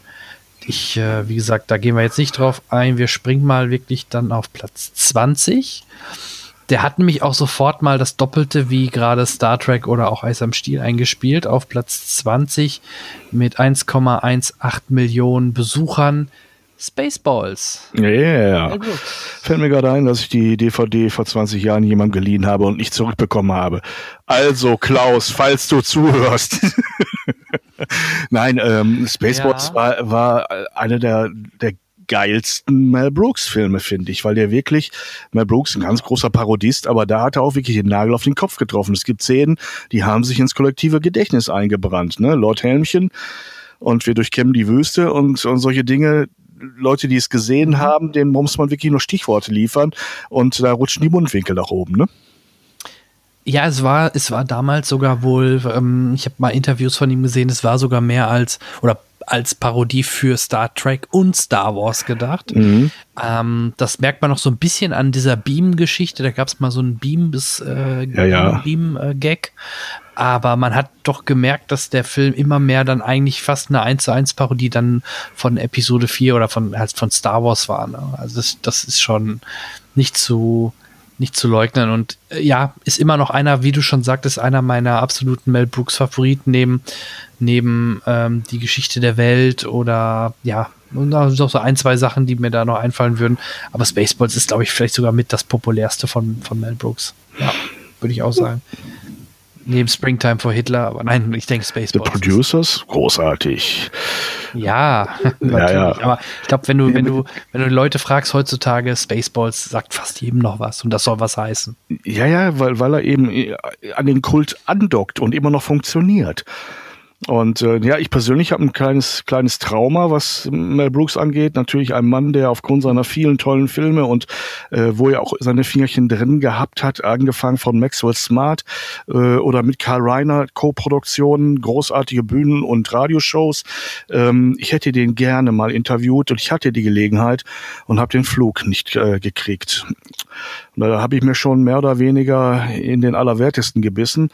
Aber das Schicksal hat dann mir wenige Jahre später nochmal die Gelegenheit beziehungsweise ähm, eine deutsche Filmfirma gegeben. Ich weiß nicht mehr genau zu welchem Film. Ich glaube, es war Helden in Strumpfhosen, diese Robin Hood Nummer, äh, ihn zu interviewen. Und da hat er dann, aus welchen Gründen auch immer kurzfristig, die Interviewreise abgesagt. Also es sollte nicht sein, dass ich und Mel Brooks aufeinandertreffen, aber Schade. so verbindet uns auch etwas, nämlich das Nicht-Aufeinandertreffen. Schade, ja. genau. Äh, dann mit ein paar hundert oder mit knapp 100.000 Besuchern mehr auf Platz, wo sind wir denn? Äh, 19 äh, logischerweise. Das Geheimnis meines Erfolges. Sagt dir das was? Ja, das ist der zweite Film schon, den du erwähnst mit Tom Cruise. Ne? Das war einmal die Farbe des Geldes und das. Geheimnis meines Erfolges. Ist doch, ist das Nein. nicht, nicht? Nicht? Nein. Jetzt machen wir nicht fertig. Ist das nicht, ich sondern? Ihn, ich habe ihn damals echt immer gerne gesehen, aus einem Grund, worüber oh. wir nachher nämlich auch noch sprechen werden. Ja. Ähm, neben einer Szene, wo er sich immer ganz schnell im Fahrstuhl umziehen muss und wo dann Yellow ähm, The Race läuft. Au, au. Also das Lied, das, lief, lief, das Lied lief nicht nur bei Ferris macht blau am Ende, mhm. sondern auch in diesem Film von 1987. Das Geheimnis meines Erfolges, eine Komödie mit Michael J. Fox. Ja. Der so Stimmt. jungen, erfolgreichen, aufstrebenden ja, natürlich. Schlipsträger spielt. Ja, ja, ja, ja, ja, ja. Da habe ich jetzt gerade wirklich komplett Alan was durcheinander Slater, geschossen. Love Interest. Ja, ja, ja. Mein Gott. Wie kann mir das, aber wir erwähnten schon, ich bin alt und äh, tattrig. Ja, du, da gut. bringt man schon mal was durcheinander. Den haben auch nicht mehr so viele wahrscheinlich auf dem Radar. Ich war nur damals durch Zurück in die Zukunft so ein auch Michael J. Fox-Fan und habe dann geguckt, ja, was hat er denn sonst noch ja. gemacht in diesen Jahren? Und da bin ich natürlich 87 dann über das Geheimnis meines Erfolges gestolpert und hatte auch den einfach so weginhaliert, weil ich Michael J. Fox so mag. Ich habe den, glaube ich, jetzt von den Bildern her mit Risky Business, Business verwechselt. Da hatte ich das Bild von das Tom Cruise vor dem geistigen Auge. Warum auch immer. Irgendwie haben die Filme irgendwas Gemeinsames oder auch nicht. Ups. Jetzt so. musst du mir ein bisschen helfen ja. beim nächsten Film. Äh, ein Film mit Mickey Rook und Robert De Niro, Lisa Bonet in den Hauptrollen. Äh, Angel Heart. Angel Heart. Ein Hammerfilm. Für mich äh, ein Film, der ähm, kein Verfallsdatum hat. Ähm, eine Geschichte von einem Privatdetektiv, gespielt von Mickey Rook, bevor er sich durch Operationen entstellt hat, damals noch als Sexsymbol galt, äh, ein schmuddeliger Typ allerdings. Und er spielte wirklich so, so eine Art schwarze Serie Privatdetektiv, der einen Auftrag bekommt, einen bestimmten Menschen zu finden. Ähm, beauftragt wird von einem Mr. Lou Cypher. Wenn man es lang, langsam genug ausspricht, weiß man, dass dieser charismatisch gespielte Bösewicht von Robert De Niro niemand anders als Lou Cypher war. Ähm, und äh, er nimmt diesen Auftrag an kann man einen Film, der 33 Jahre alt ist, noch spoilern? Nee, ne? Äh, und äh, ähm, nee, das Ganze spielt in, in der schwül-schwitzigen Hitze Louisianas, äh, in den Bayous und äh, ähm, er, er ist auf der Jagd nach demjenigen, den er da finden soll und peu à peu, ganz langsam wird ihm klar, dass er auf der Jagd nach sich selber ist.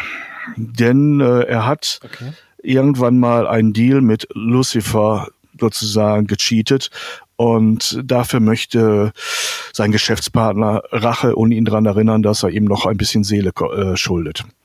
Ähm, super spannend, da sind ein paar ultra harte Szenen drin, also keine keine keine Fontänen von Blut, aber die so im Kopf was anrichten, solche Szenen, wo du denkst, uh, wie kann das nur passieren? äh, ja, und das äh. Hat uns damals sehr beeindruckt. Äh, ich bin mir nicht mehr ganz sicher, wer der Regisseur war. Ein Alan Parker-Film? Fragezeichen, weißt du's? Äh, ähm, ich komme nicht drauf. Doch, Alan Parker, du hast absolut recht. Ja, und. Ja, Alan Parker äh, der uns auch The Wall, den Film gemacht hat, zum Beispiel, nur so als Stichwort. Ja. Und ähm, wie gesagt, ich fand den und ich finde ihn bis heute großartig. Der steht auch irgendwo in meinem Regal und da bleibt er auch. Also selbst wenn ich irgendwann mal demnächst ausdünne und äh, ne, meine Festbestände hier mhm. runterfahren muss. Auf äh, Platz 17 gibt es jetzt einen krassen Bruch. Ähm, der lief in den 80er Jahren sogar schon in Amerika, bei uns dann 87.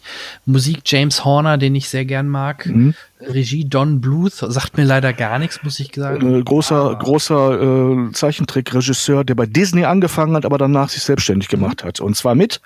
Kannst du dir dann denken, was welchen Film ich meine? Ist das Anastasia?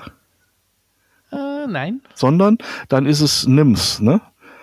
Äh, nee. Auch nicht. Doch, ich, löse es, ja, mach mal. Äh, Minsk, Minsk ist gar nimm, nicht so verkehrt, glaube ich. Ne? Den hat er auch gemacht. Ja. Ähm, nee, es ist Pfeifel der Mauswanderer. Siehste, da, das wäre der nächste. Eigentlich wäre es der erste sein müssen, weil es der beste von ihm ist, finde ich. Ähm, den kenne ich nämlich auch. Ähm, das, das war auch der populärste, den er gemacht hat. Es gab auch eine Fortsetzung, meine ich, ne? Von Pfeifel. Und es gab auch eine, eine Serie ja, im Fernsehen schon. sogar. Äh, aber nein, es ist, ist ein toller Trickfilm. Also ich habe den mir damals trotz schon erwachsenen Alters gerne angesehen. Und der war wirklich gut gemacht. Also klassischer Trickfilm, also kein, kein CGI, sowieso nicht, also auch kein, kein Computer ähm, ähm, ja, Animation, sondern wirklich gezeichnet. Also so wie man es bei ja. Disney damals gelernt hat. Genau, wie du sagtest, hat er ja. Eben. Dann kommen wir. Übrigens auch wie Tim Burton als Stichwort, aber das weißt du, glaube ich, ne? Dass Tim Burton Disney-Zeichner war. Mhm. Gut, dann, er war ja zwischendurch dann wieder bei Disney, ne? Oder hat wieder für Disney gearbeitet, ja. Mhm. Ähm, jetzt kommen wir nach, äh, nach einem Film, der auf einer Erzählung von Stephen King beruht. Und äh, in den Hauptrollen, ich glaube, wenn ich die aufzähle, weiß Casey Bates? Nee? Äh, Nein. Spielt die da mit? Nein, ich glaube nicht. Nein. Will Wheaton, River Phoenix, Corey Feldman, Jerry O'Connell, Kiefer Sutherland. Uh, ich hab's auf der Zunge, ich komme nicht drauf, ich komme nicht drauf. Lass mal sagen. Typischer, so jugendlicher Coming-of-Age Abenteuerfilm. Ist das ein Stand by Me? Richtig. Ja. Stand by Me. Ich, ich muss zugeben, den habe ich damals nicht gesehen. Das ist mir damals aus irgendwelchen Gründen nicht attraktiv genug gewesen. Ich verstehe es nicht. Aber ich glaube, ich bin vom Alter her wirklich in so einer Phase gewesen, immer wenn man, wenn man Ende 20 ist, dann will man keine Coming-of-Age-Filme sehen, weil man eigentlich noch so nah dran ist im Grunde genommen, aber sich deutlich äh, dem entwachsen fühlt. Ähm, hat mich damals nicht gebockt. Nee. Ich weiß, das ist ein bahnbrechender. Dreyfuss, ne? Spielt mit. Ja, da auch. Ja, nicht nur deshalb. Mein Gott, ich gucke ja nicht nur Filme, weil mal irgendwo ein Richard Dreyfuss mitspielt. Nein, aber wir ihn aber vorhin erwähnt Richtig, hatten. ich weiß. Da, dann doch lieber den Weißen Hai zum dritten Mal. Ähm, der übrigens jetzt die Tage nochmal neu abgemischt als 4K, glaube ich, rauskommt. Äh, Habe ich gerade so als Assoziation im Kopf. Falls jemand bei Richard Dreyfuss und Weißer Hai gerade auch äh, feuchte Lippen bekommen hat. Okay, gehen wir mal weiter. Wir Ja. müssen, wie gesagt, ja nicht äh, jeden Film in der Einzelkritik durchnehmen. Nee. Wir haben dann, jetzt sind wir auf Platz 16, also sind wir noch nicht mal weit. Äh, nee, 16 war Stand By Me, Platz 15. Sabu. Sagt ihr das was unter dem Namen? Ähm, müsste, müsste eine Leinwandversion von Schimanski gewesen sein, ne? Richtig, Wahnsinn, Respekt. Ja, ja, Wäre ich ja nie drauf gekommen. naja, gut. Man, Schimanski, das ist, glaube ich, der zweite. Er wird Ist der auch als zweite. Schimanski 2 betitelt. ja, Ja. ja, ja. Der war da scheinbar sehr populär, ne? Das- der- der war sowas von- Ja, das, das war, das war wirklich äh, einer der beliebtesten Leute in dieser Rolle vor allem. Und ähm, ja, dann konnte man das auch mal den, den Schritt auf die Leinwand wagen.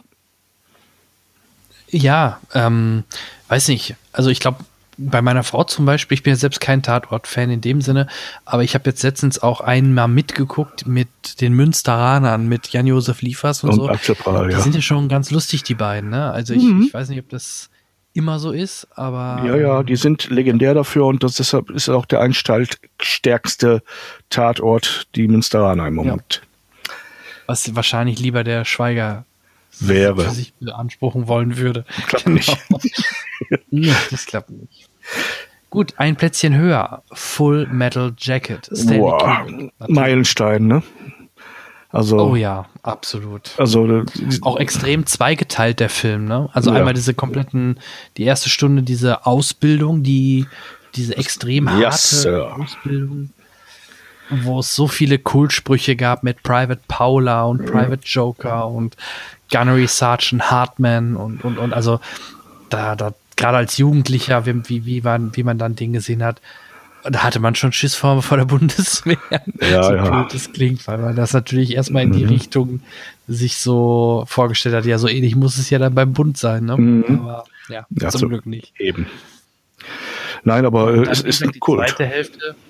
Genau, und dann die zweite Hälfte, die für viele ja dann doch die schwächere eigentlich ist, weil da dann eher das Kriegsgeschehen gezeigt wird, nicht die Ausbildung. Vielleicht ist, ja, sie ist unterhaltsamer, auch, obwohl, es hart ist, ist, ist wahrscheinlich die erste Hälfte unterhaltsamer und die zweite zeigt dann einfach das, das fiese Gesicht des Krieges, ne?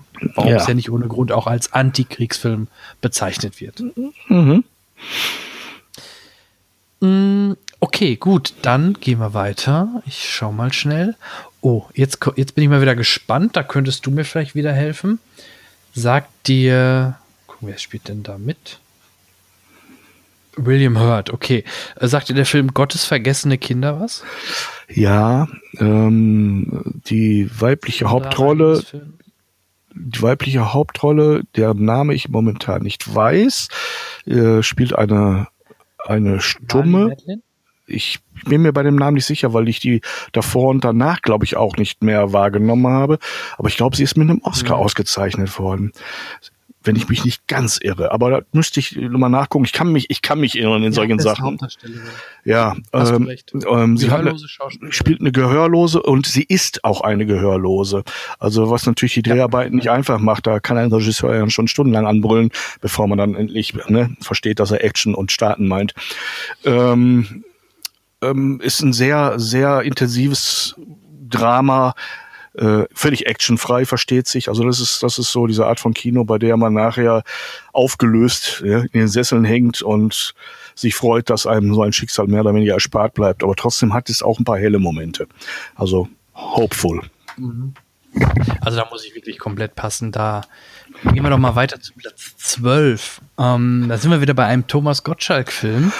Aber scheinbar war es dann irgendwann mal vorbei mit äh, der Kooperation mit ähm, Äh, Mike Krüger. sondern er hat sich Michael Winslow mit an, an Bord geholt, den man ja auch zu der Zeit aus dem bekannten Police Academy-Film kennt. Und ich spreche natürlich von Zärtliche Chaoten. Mein Gott. Also das, da, da war der Titel Grund genug, äh, von dem Kino sich umzudrehen. Für mich. Er mag ja viele damit begeistern, aber ist für mich nicht, nicht diskutabel. Sorry.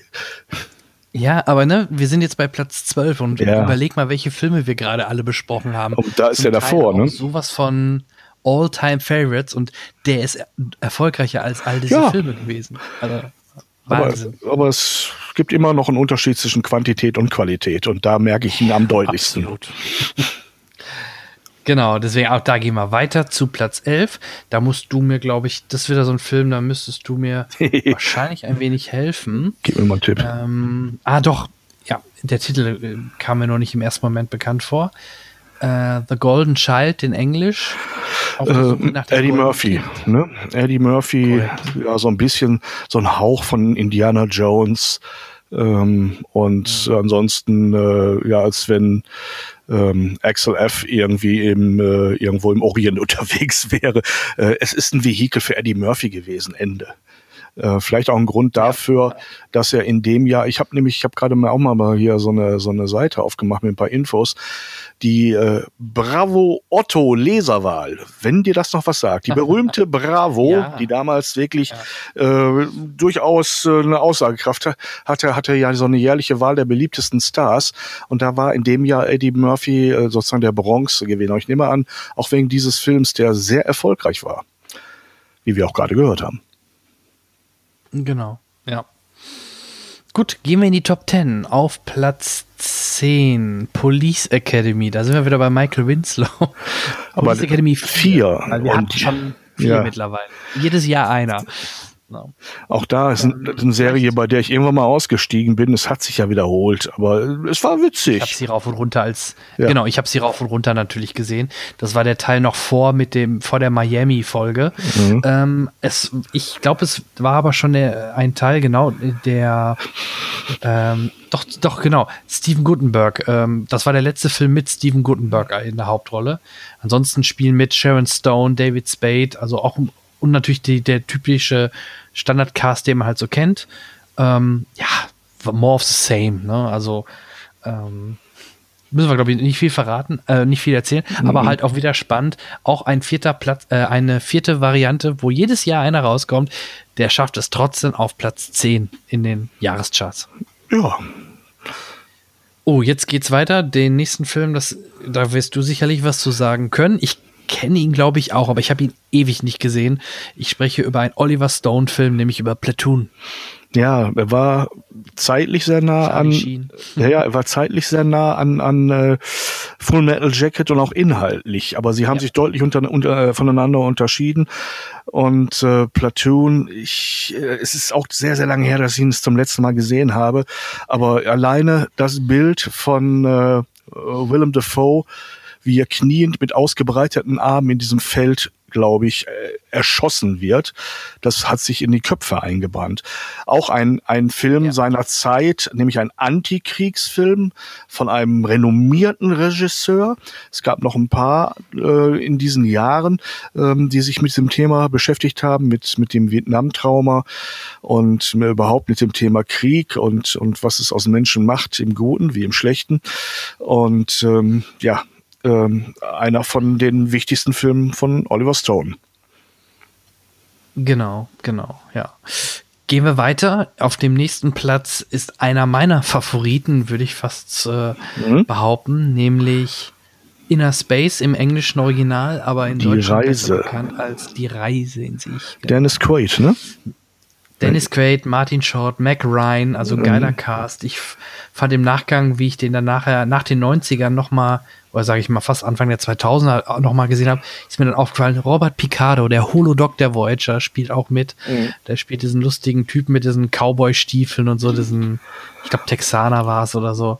Ähm, toller Film, geniale Effekte. Ich glaube, die, die wurden auch ausgezeichnet, weil die Tricktechnik war schon, äh, war schon super. Und interessanter, ja, und interessanterweise, ich glaube, ich kann mich nicht dran erinnern, dass sie sowas jetzt irgendwie in der letzten Zeit nochmal in der Art gemacht haben. Klar, die haben dann nochmal Kinder schrumpfen lassen mit Liebling, ich habe die Kinder geschrumpft, aber die Reise ins Ich ähm, hat man, glaube ich, seitdem nicht wieder neu aufgelegt. Nee, also das Thema taucht immer wieder auf, äh, The Core, der innere Kern.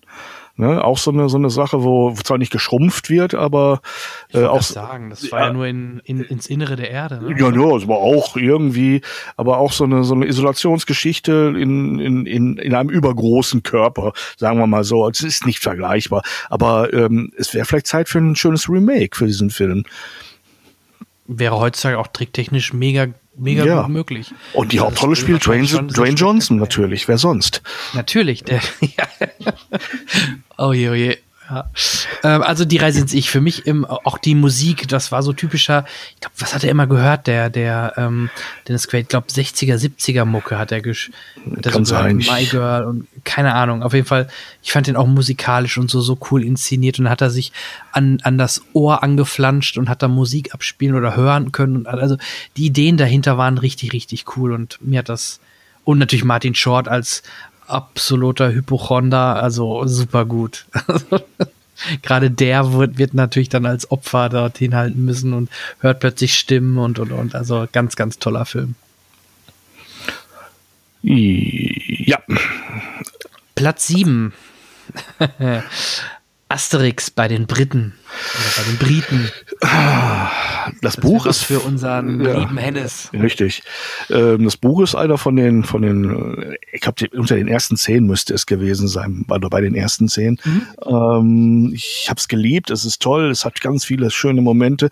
Ich habe mir nicht einen einzigen von den äh, Trickverfilmungen auf der Leinwand angesehen. Ich habe sie alle gesehen, aber alle zu Hause mhm. nachher auf äh, DVD.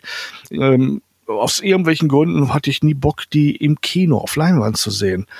Ähm, aber da muss ich natürlich mal wieder einer der wenigen gewesen sein, wenn er auf Platz sieben der Jahrescharts landet. Irgendwie habe ich mich manchmal ein bisschen komisch angestellt, glaube ich. Ja, aber es funktioniert, ne? Also wenn der, wenn ein Zeichentrickfilm so weit oben in den Jahrescharts ist, Asterix bei den Briten. Also ja, ich mag die alle, von daher passt das schon. Die sind toll, ja. Jetzt auf Platz 6. Eigentlich hätte er auf Platz 7 landen müssen, denn wir sprechen über einen Film mit. Ähm, ja, mit, mit, mit einer 7 drin vielleicht. Genau. Dann wird es äh, Bond sein. Richtig, James Bond. Oder? Der Hauch des Todes. Und zwar The Living Daylight mit einer der wenigen, äh, mit genau. äh, Timothy Dalton, ähm, ich überlege gerade, waren es zwei oder drei, die er gemacht hat? Ich, ich hätte jetzt glaube gesagt, genau drei, wissen, ne? Ja, ich, ich bin, mein Gott. Ja, er war lange Zeit der unbeliebteste, ähm, was ich im Nachhinein eigentlich nicht ich, ich habe es nicht so drastisch gesehen, aber es ist ja immer, wenn ein neuer Bond antritt, wird er ja erstmal zerpflückt und von den von den äh, Traditionalisten gehasst und mit mit mit mit der Patina vergangener, die man vielleicht vorher kritisiert hat, verglichen und für nicht gut befunden. Und äh, sein Markenzeichen war ja das, was was ein Daniel Craig heute eher auch auszeichnet, dass er eben ähm, mehr als echter Mensch, der äh, nach einer Prügelei eben keine ordentlich sitzende Krawatte und keinen Scheitel mehr hatte, äh, sich äh, erstmal den Staub aus der Jacke schlagen musste und nicht äh, geschniegelt ja. und gebügelt aus einem überschlagenen Auto rauskommt. Also das war ja eine Zeit lang so in den ironischen Jahren von, von Roger Moore großartig und in den äh, übertrieben äh, unrealistischen, aber sehr mitreißenden Sean Connery Jahren äh, der Fall. Äh, dieser Mann hat, hat, hat der Figur Realität verliehen. Und äh, Living Daylight war da, ich fand den, fand den großartig. Er hat ein schweres Erbe an. Ähm, schweres Erbe ich überlege gerade. Er hat aber auch nur zwei gemacht. Ja, super schweres Erbe. Nämlich halt der Hauch des Todes und Lizenz zum Töten, der Nachfolger, der zweite und letzte mit ihm. Äh, äh, ich glaube, er ist wegen der Kritik dann vorzeitig äh, ist sein Vertrag nicht verlängert worden. Also er ist nach George Lazenby so mit einem Film sozusagen ja. äh, an der an, in der Quantitätsliste auf dem ja, vorletzten ich, Platz. Ich sehe gerade, er hatte sogar einen Vertrag über drei Bond-Filme, lustigerweise. Ja. Aber nach 89 war dann erstmal Pause bis GoldenEye mhm. 95. Von daher. Ja, ich glaube, man hat ihn, das ist in der Branche leider auch nicht unüblich, äh, ziemlich link ausgebotet und ich äh, glaube, ich habe irgendwann mal gelesen, hat in der Zeitung gelesen, dass der nächste Bond gemacht wird und er sich wunderte, dass ihn keiner gefragt hat, äh, ne, wann man ihn zum Dreh abholen soll. Äh, aber ja, er ist trotzdem für mich eine wirklich würdige Vertretung und Darstellung dieser Figur, die dieser Figur eine eigene Facette gegeben haben und die mhm. Filme großartig. Der letzte Kaiser ist der nächste in unserer Reihe, den ich auch nie gesehen habe. Ist auch, glaube ich, nicht wirklich mein Genre. Typischer Monumentalfilm über den ähm, Kann sein. über Peking und über den Kaiser. Ja, ja über Pugy, den, diesen kindlichen Kaiser, der, der in dieser Rolle des Kaisers reinwachsen musste als kleines Kind. Äh, ein Film von Bernardo Bertolucci, ein großer Oscar-Abräumer in diesen Jahren. Aber ich muss, wenn das Stichwort kommt, habe ich komischerweise äh, nur indirekt ein Bild aus diesem Film vor dem inneren Auge, sondern die Kopie aus den Simpsons. Ja. Es gibt nämlich eine Simpsons-Szene, der berühmtesten Szene, wo dieser kindliche, dieser kleine Junge nach der Krönung durch einen wehenden Vorhang auf, äh, nach draußen strömt vor, vor das Volk und dabei kindlich glucksend tanzt. Und diese Szene äh, liefert uns Homer in einer Episode, deren Titel mir jetzt nicht einfällt, aber die habe ich komischerweise, bevor ich das Original vor Auge habe, immer vor dem inneren Auge und denke, oder so ähnlich. Oder DAO. Man weiß es nicht. Ähm, es ist aber ähm, Monumentalkino vom Allerfeinsten. Und wenn man sich darauf einlassen kann, Jan, okay, ich kann mir vorstellen, dass du unter dem Mangel an Action etwas zu leiden hättest, aber es ist ein packender Film von einem großartigen Regisseur und einer tollen, einem tollen Cast. Peter O'Toole ist nämlich auch dabei und okay, ich ähm, ihn mir auf. Ne, also ja, Aufschreiben kannst du ihn auf jeden Fall. Ryu, Ryuichi Sakamoto hatte die Musik damals gemacht. War in den 80ern einer meiner Lieblingsmusiker, wenn es nun nicht Gut, gehen wir weiter. Ähm, dann auf Platz 4. Jetzt, ab jetzt sind wieder, äh, ist wieder Verlass auf die Deutschen mit Komödien. Ich glaube, da brauchen wir ja. nicht lange drüber reden. Beverly Hills Cop 2, der zweite mhm. Streich, auch wieder halt, hat man gerade schon von Eddie Murphy, äh, Film von Tony Scott, Gott hab ihn selig, und ja, auf Platz 4 eine ja, ja Cop-Komödie. Ja. ja. Dann gab es in dem Jahr wohl eine Wiederaufführung, die mhm. extrem erfolgreich war, die theoretisch dann käme vom Besucherzahl her, aber den nehme ich mal raus. Das wäre halt das Dschungelbuch von Wolfgang Reiterman. Reitherman, oder keine Ahnung, wie man den ausspricht. Lassen wir aber mal außen vor. Mhm. Kommen wir aufs Treppchen, äh, Treppchen, ja. Treppchen auf Platz 3. Crocodile Dundee, ein Krokodil zum Küssen. Tja, das war der erste Teil. Ja. Es war der erste Teil, ne? Wenn ich mich recht erinnere. Ja, und ja. auch da gab es einen steilen Abfall. Bei Teil 2 ging es noch so, Teil 3 war Murks. Ja, äh, aber der erste war der Hammer, ne? Also äh, ich glaube, definitiv. Schlechthin, ist die Lebensrolle für ihn. Wenn ne? ich meine, seine Filmografie gucke, Flipper, okay, Lightning Jack, gut, aber ansonsten nur Crocodile Dundee Film 1, mhm. 2 und dann gab es nochmal Crocodile Dundee in Los Angeles 2001 und Crocodile Dundee ja, 2009, nie gesehen. Aber ich sag nur eins, nee, kannst, kannst du knicken. Ähm, ich sag nur eins, äh, du meinst, das ist ein Messer, ich zeig dir, was ein Messer ist. Ne? Diese Szene ist, ist so großartig und in seiner Coolness, das haben wir damals geliebt, sowas mit einem coolen Spruch und einem coolen Lächeln. Deutlich vor den ganzen anderen Filmen zu stehen, nämlich auf Platz drei, ne, was wir gerade besprochen haben. Jetzt natürlich wieder ein typisches ja. deutsches Phänomen, was ich aber nachvollziehen kann. Wir kommen wieder mal zu der Comedy-Ikone aus Deutschland, der in den 80er Jahren die Kinos voll gemacht hat, nämlich Otto Walkes mit Otto, der neue Film. hm, wie der genau. Titel es schon verrät, nicht der erste Film, aber ich glaube, seine ersten Filme liefen, liefen wie geschnitten Brot. Und das muss auch so ein, so, ein, so ein Film gewesen sein in der Kategorie 7, 6, 7 Millionen. Wird ja genau, locker gemacht haben. Ne? Sagen, Besucher lag Und, jetzt ähm, bei 6,4 äh, Millionen, ja. Okay. Ähm, nee. An die Handlung kann ich mich nicht erinnern, aber das war auch, glaube ich, gar nicht wichtig. Wir sind nicht in die Otto-Filme gegangen, weil wir eine tolle Handlung sehen wollten. Wir wollten Otto sehen, der Otto-Sachen macht.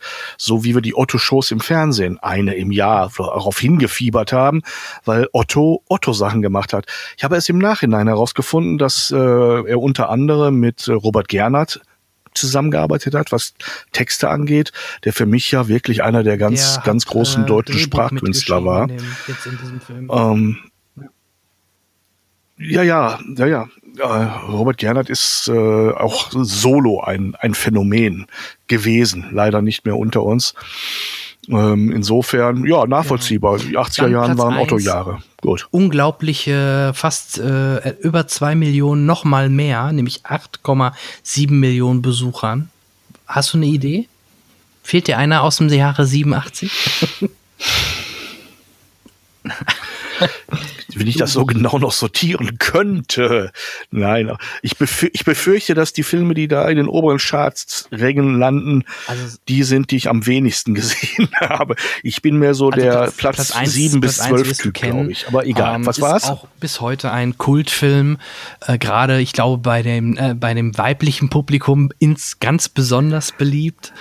Ähm, es geht, es ist ein Film über Tanz, über schmutzigen Tanz mit Time of My Life. Oh, Jennifer Grey. Schmuddelstepp habe ich, glaube ich, damals genannt. Ihren Rollen, nämlich in Dirty Dancing. Ja. ja, damit ist alles klar. Ja, auch Lebensrollen für, für die beiden und ein Mega-Erfolg, ein Filmklassiker. Und ich habe ihn, glaube ich, einfach aus Pflichtgefühl ein Vierteljahrhundert später gesehen. Ich habe mich wirklich innerlich wie äußerlich geweigert, so einen Film mir anzugucken. Ich habe stattdessen, wenn jemand sagt, da warst du schon oder gehst du mit in, habe ich dumme Sprüche gemacht und äh, einen anderen Film zitiert, in dem äh, Ryan O'Neill die Hauptrolle spielt, mit dem wunderschönen Titel Tough Guys Don't Dance.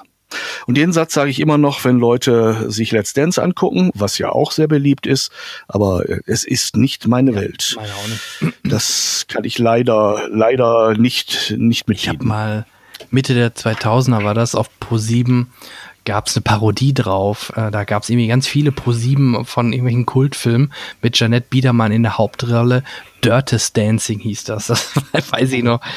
Oh. Das habe ich mir dann damals angeguckt. Aber ja klar, Dirty Dancing ist trotzdem ja. cool. Da gibt es übrigens auch auf Netflix eine coole Dokumentation über Filme der 80er Jahre. Ähm, The Movies That Made Us, meine ich, heißt das. Und da wird auch Dirty ja. Dancing im Detail besprochen und es ist auch spannend zu sehen, wie dieser Film überhaupt zustande gekommen ist. Ist der Hammer. Mit Sicherheit, mit Sicherheit. Ich will da keinen Stab drüber brechen über Menschen, die andere Filme mögen als ich, äh, über Filme, die erfolgreich sind. Das, das wird seinen Grund haben. Und bei solchen Filmen würde mich und interessiert mich wirklich am meisten ihre Machart, ihre Geschichte, äh, was backstage geschehen ist, wie es wie der Film entstanden ist, was welche welche welche Wendungen sozusagen die Produktion genommen hat. Manche Filme beginnen ja komplett anders, als sie letztendlich nachher auf der Leinwand landen. Ähm, das sind für mich spannende Sachen. Ansonsten Filme, in denen sich zwei Leute schmachtend angucken und dazu äh, wie ne, frisch gevögelte Eichhörnchen durch die Leinwand hüpfen. Ähm, na, nee, dann lieber was Realistisches wie James Bond. Ja, genau. Äh, Habe ich das jetzt gesagt? Ich hoffe nicht. Nein. Ich wollte einfach nur mal kurz sagen, Geschmack ist subjektiv und sollte es bleiben. Ja, wunderbar. Haben wir 1987 erfolgreich äh, beendet. Ja. Also ja, war also kein schlechtes Jahr, kann man nicht sagen. war ein ne? sehr gutes Jahr. Also ich habe mal hier gerade auf 88 geguckt. Wir hatten ja gerade auf Platz 1 mit 8, irgendwas Millionen. Auf Platz 1 ist in dem Jahr ja. drauf ein Film mit 4,6. Also generell maximal ist so 4,6 rum. Also das Jahr war deutlich schwächer als knapp die Hälfte. Genau, ja. also deswegen, also war ein sehr gutes ja. Jahr, 87, würde ich sagen. Ja. Ich bin gespannt. Ja. Cool, gut, Peter. Du, dann sind wir schon durch für heute. Ähm, Och. haben wir doch mehr Zeit reingekriegt, als wir dachten mit denen, wo wir noch sagen, oh, wir haben ja nichts groß gesehen, im Kino lief ja nichts, aber die Zeit man muss nur langsam genug sprechen, dann kriegt man die Sendung auch voll. Haben wir, glaube ich, gar nicht. Nicht wahr? Ja, Dori. ja. Das ist jetzt fischig. Nein, Pass auf, das ist was anderes. Du nimmst mir noch eine halbe ähm, Stunde in dem Tempo auf und dann schneide ich das dahinter. Ja. Ja, das ist dann die Übung, wie kriegen wir auch den letzten Zuhörer irgendwie eingeschläfert. Genau, ich denke, die meisten werden Nein, jetzt Spaß beiseite. Und von daher, ähm, danke dir, Peter. werden zu unseren Stimmen hin, hinweggeschlummert sein. Ja, ich bedanke mich bei dir. Es war mal wieder ein Fest und eine Freude, mit dir zu plaudern. Gerne. Und ich freue mich, äh, wenn wir das Ganze irgendwann fortsetzen. Aber ich höre natürlich auch alle anderen Sendungen und Podcasts zwischendurch, selbst wenn ich mal nicht dabei bin. Aber ähm, es macht ja nämlich immer wieder Spaß. Das freut mich, ja. Wie gesagt, sehr gerne wieder und ähm, denke, wir hören uns, also liebe Hörer, wir hören uns ähm, dann vermutlich Ende Mai, Schrägstrich Anfang Juni wieder. Tendenziell wird die dann Anfang Juni released, weil die, wir zeichnen heute am 28. April auf. Ich gehe davon aus, dass ich sie zum 1. Mai releasen werde, so dass das dann quasi jetzt hier die Mai-Ausgabe sein wird. Von daher wünsche ich euch, was man heutzutage wahrscheinlich dauernd sagt, ganz viel Gesundheit. Ähm, guckt, was ihr gucken möchtet. Im Optimalfall baut ihr euren äh, Stapel ab oder eure Liste, die ihr noch mit Sachen voll habt, die ihr noch unbedingt gucken wollt, so ähnlich wie Peter. Und ja, dann hören wir uns wieder. Bis dahin. Tschüss. Tschüss.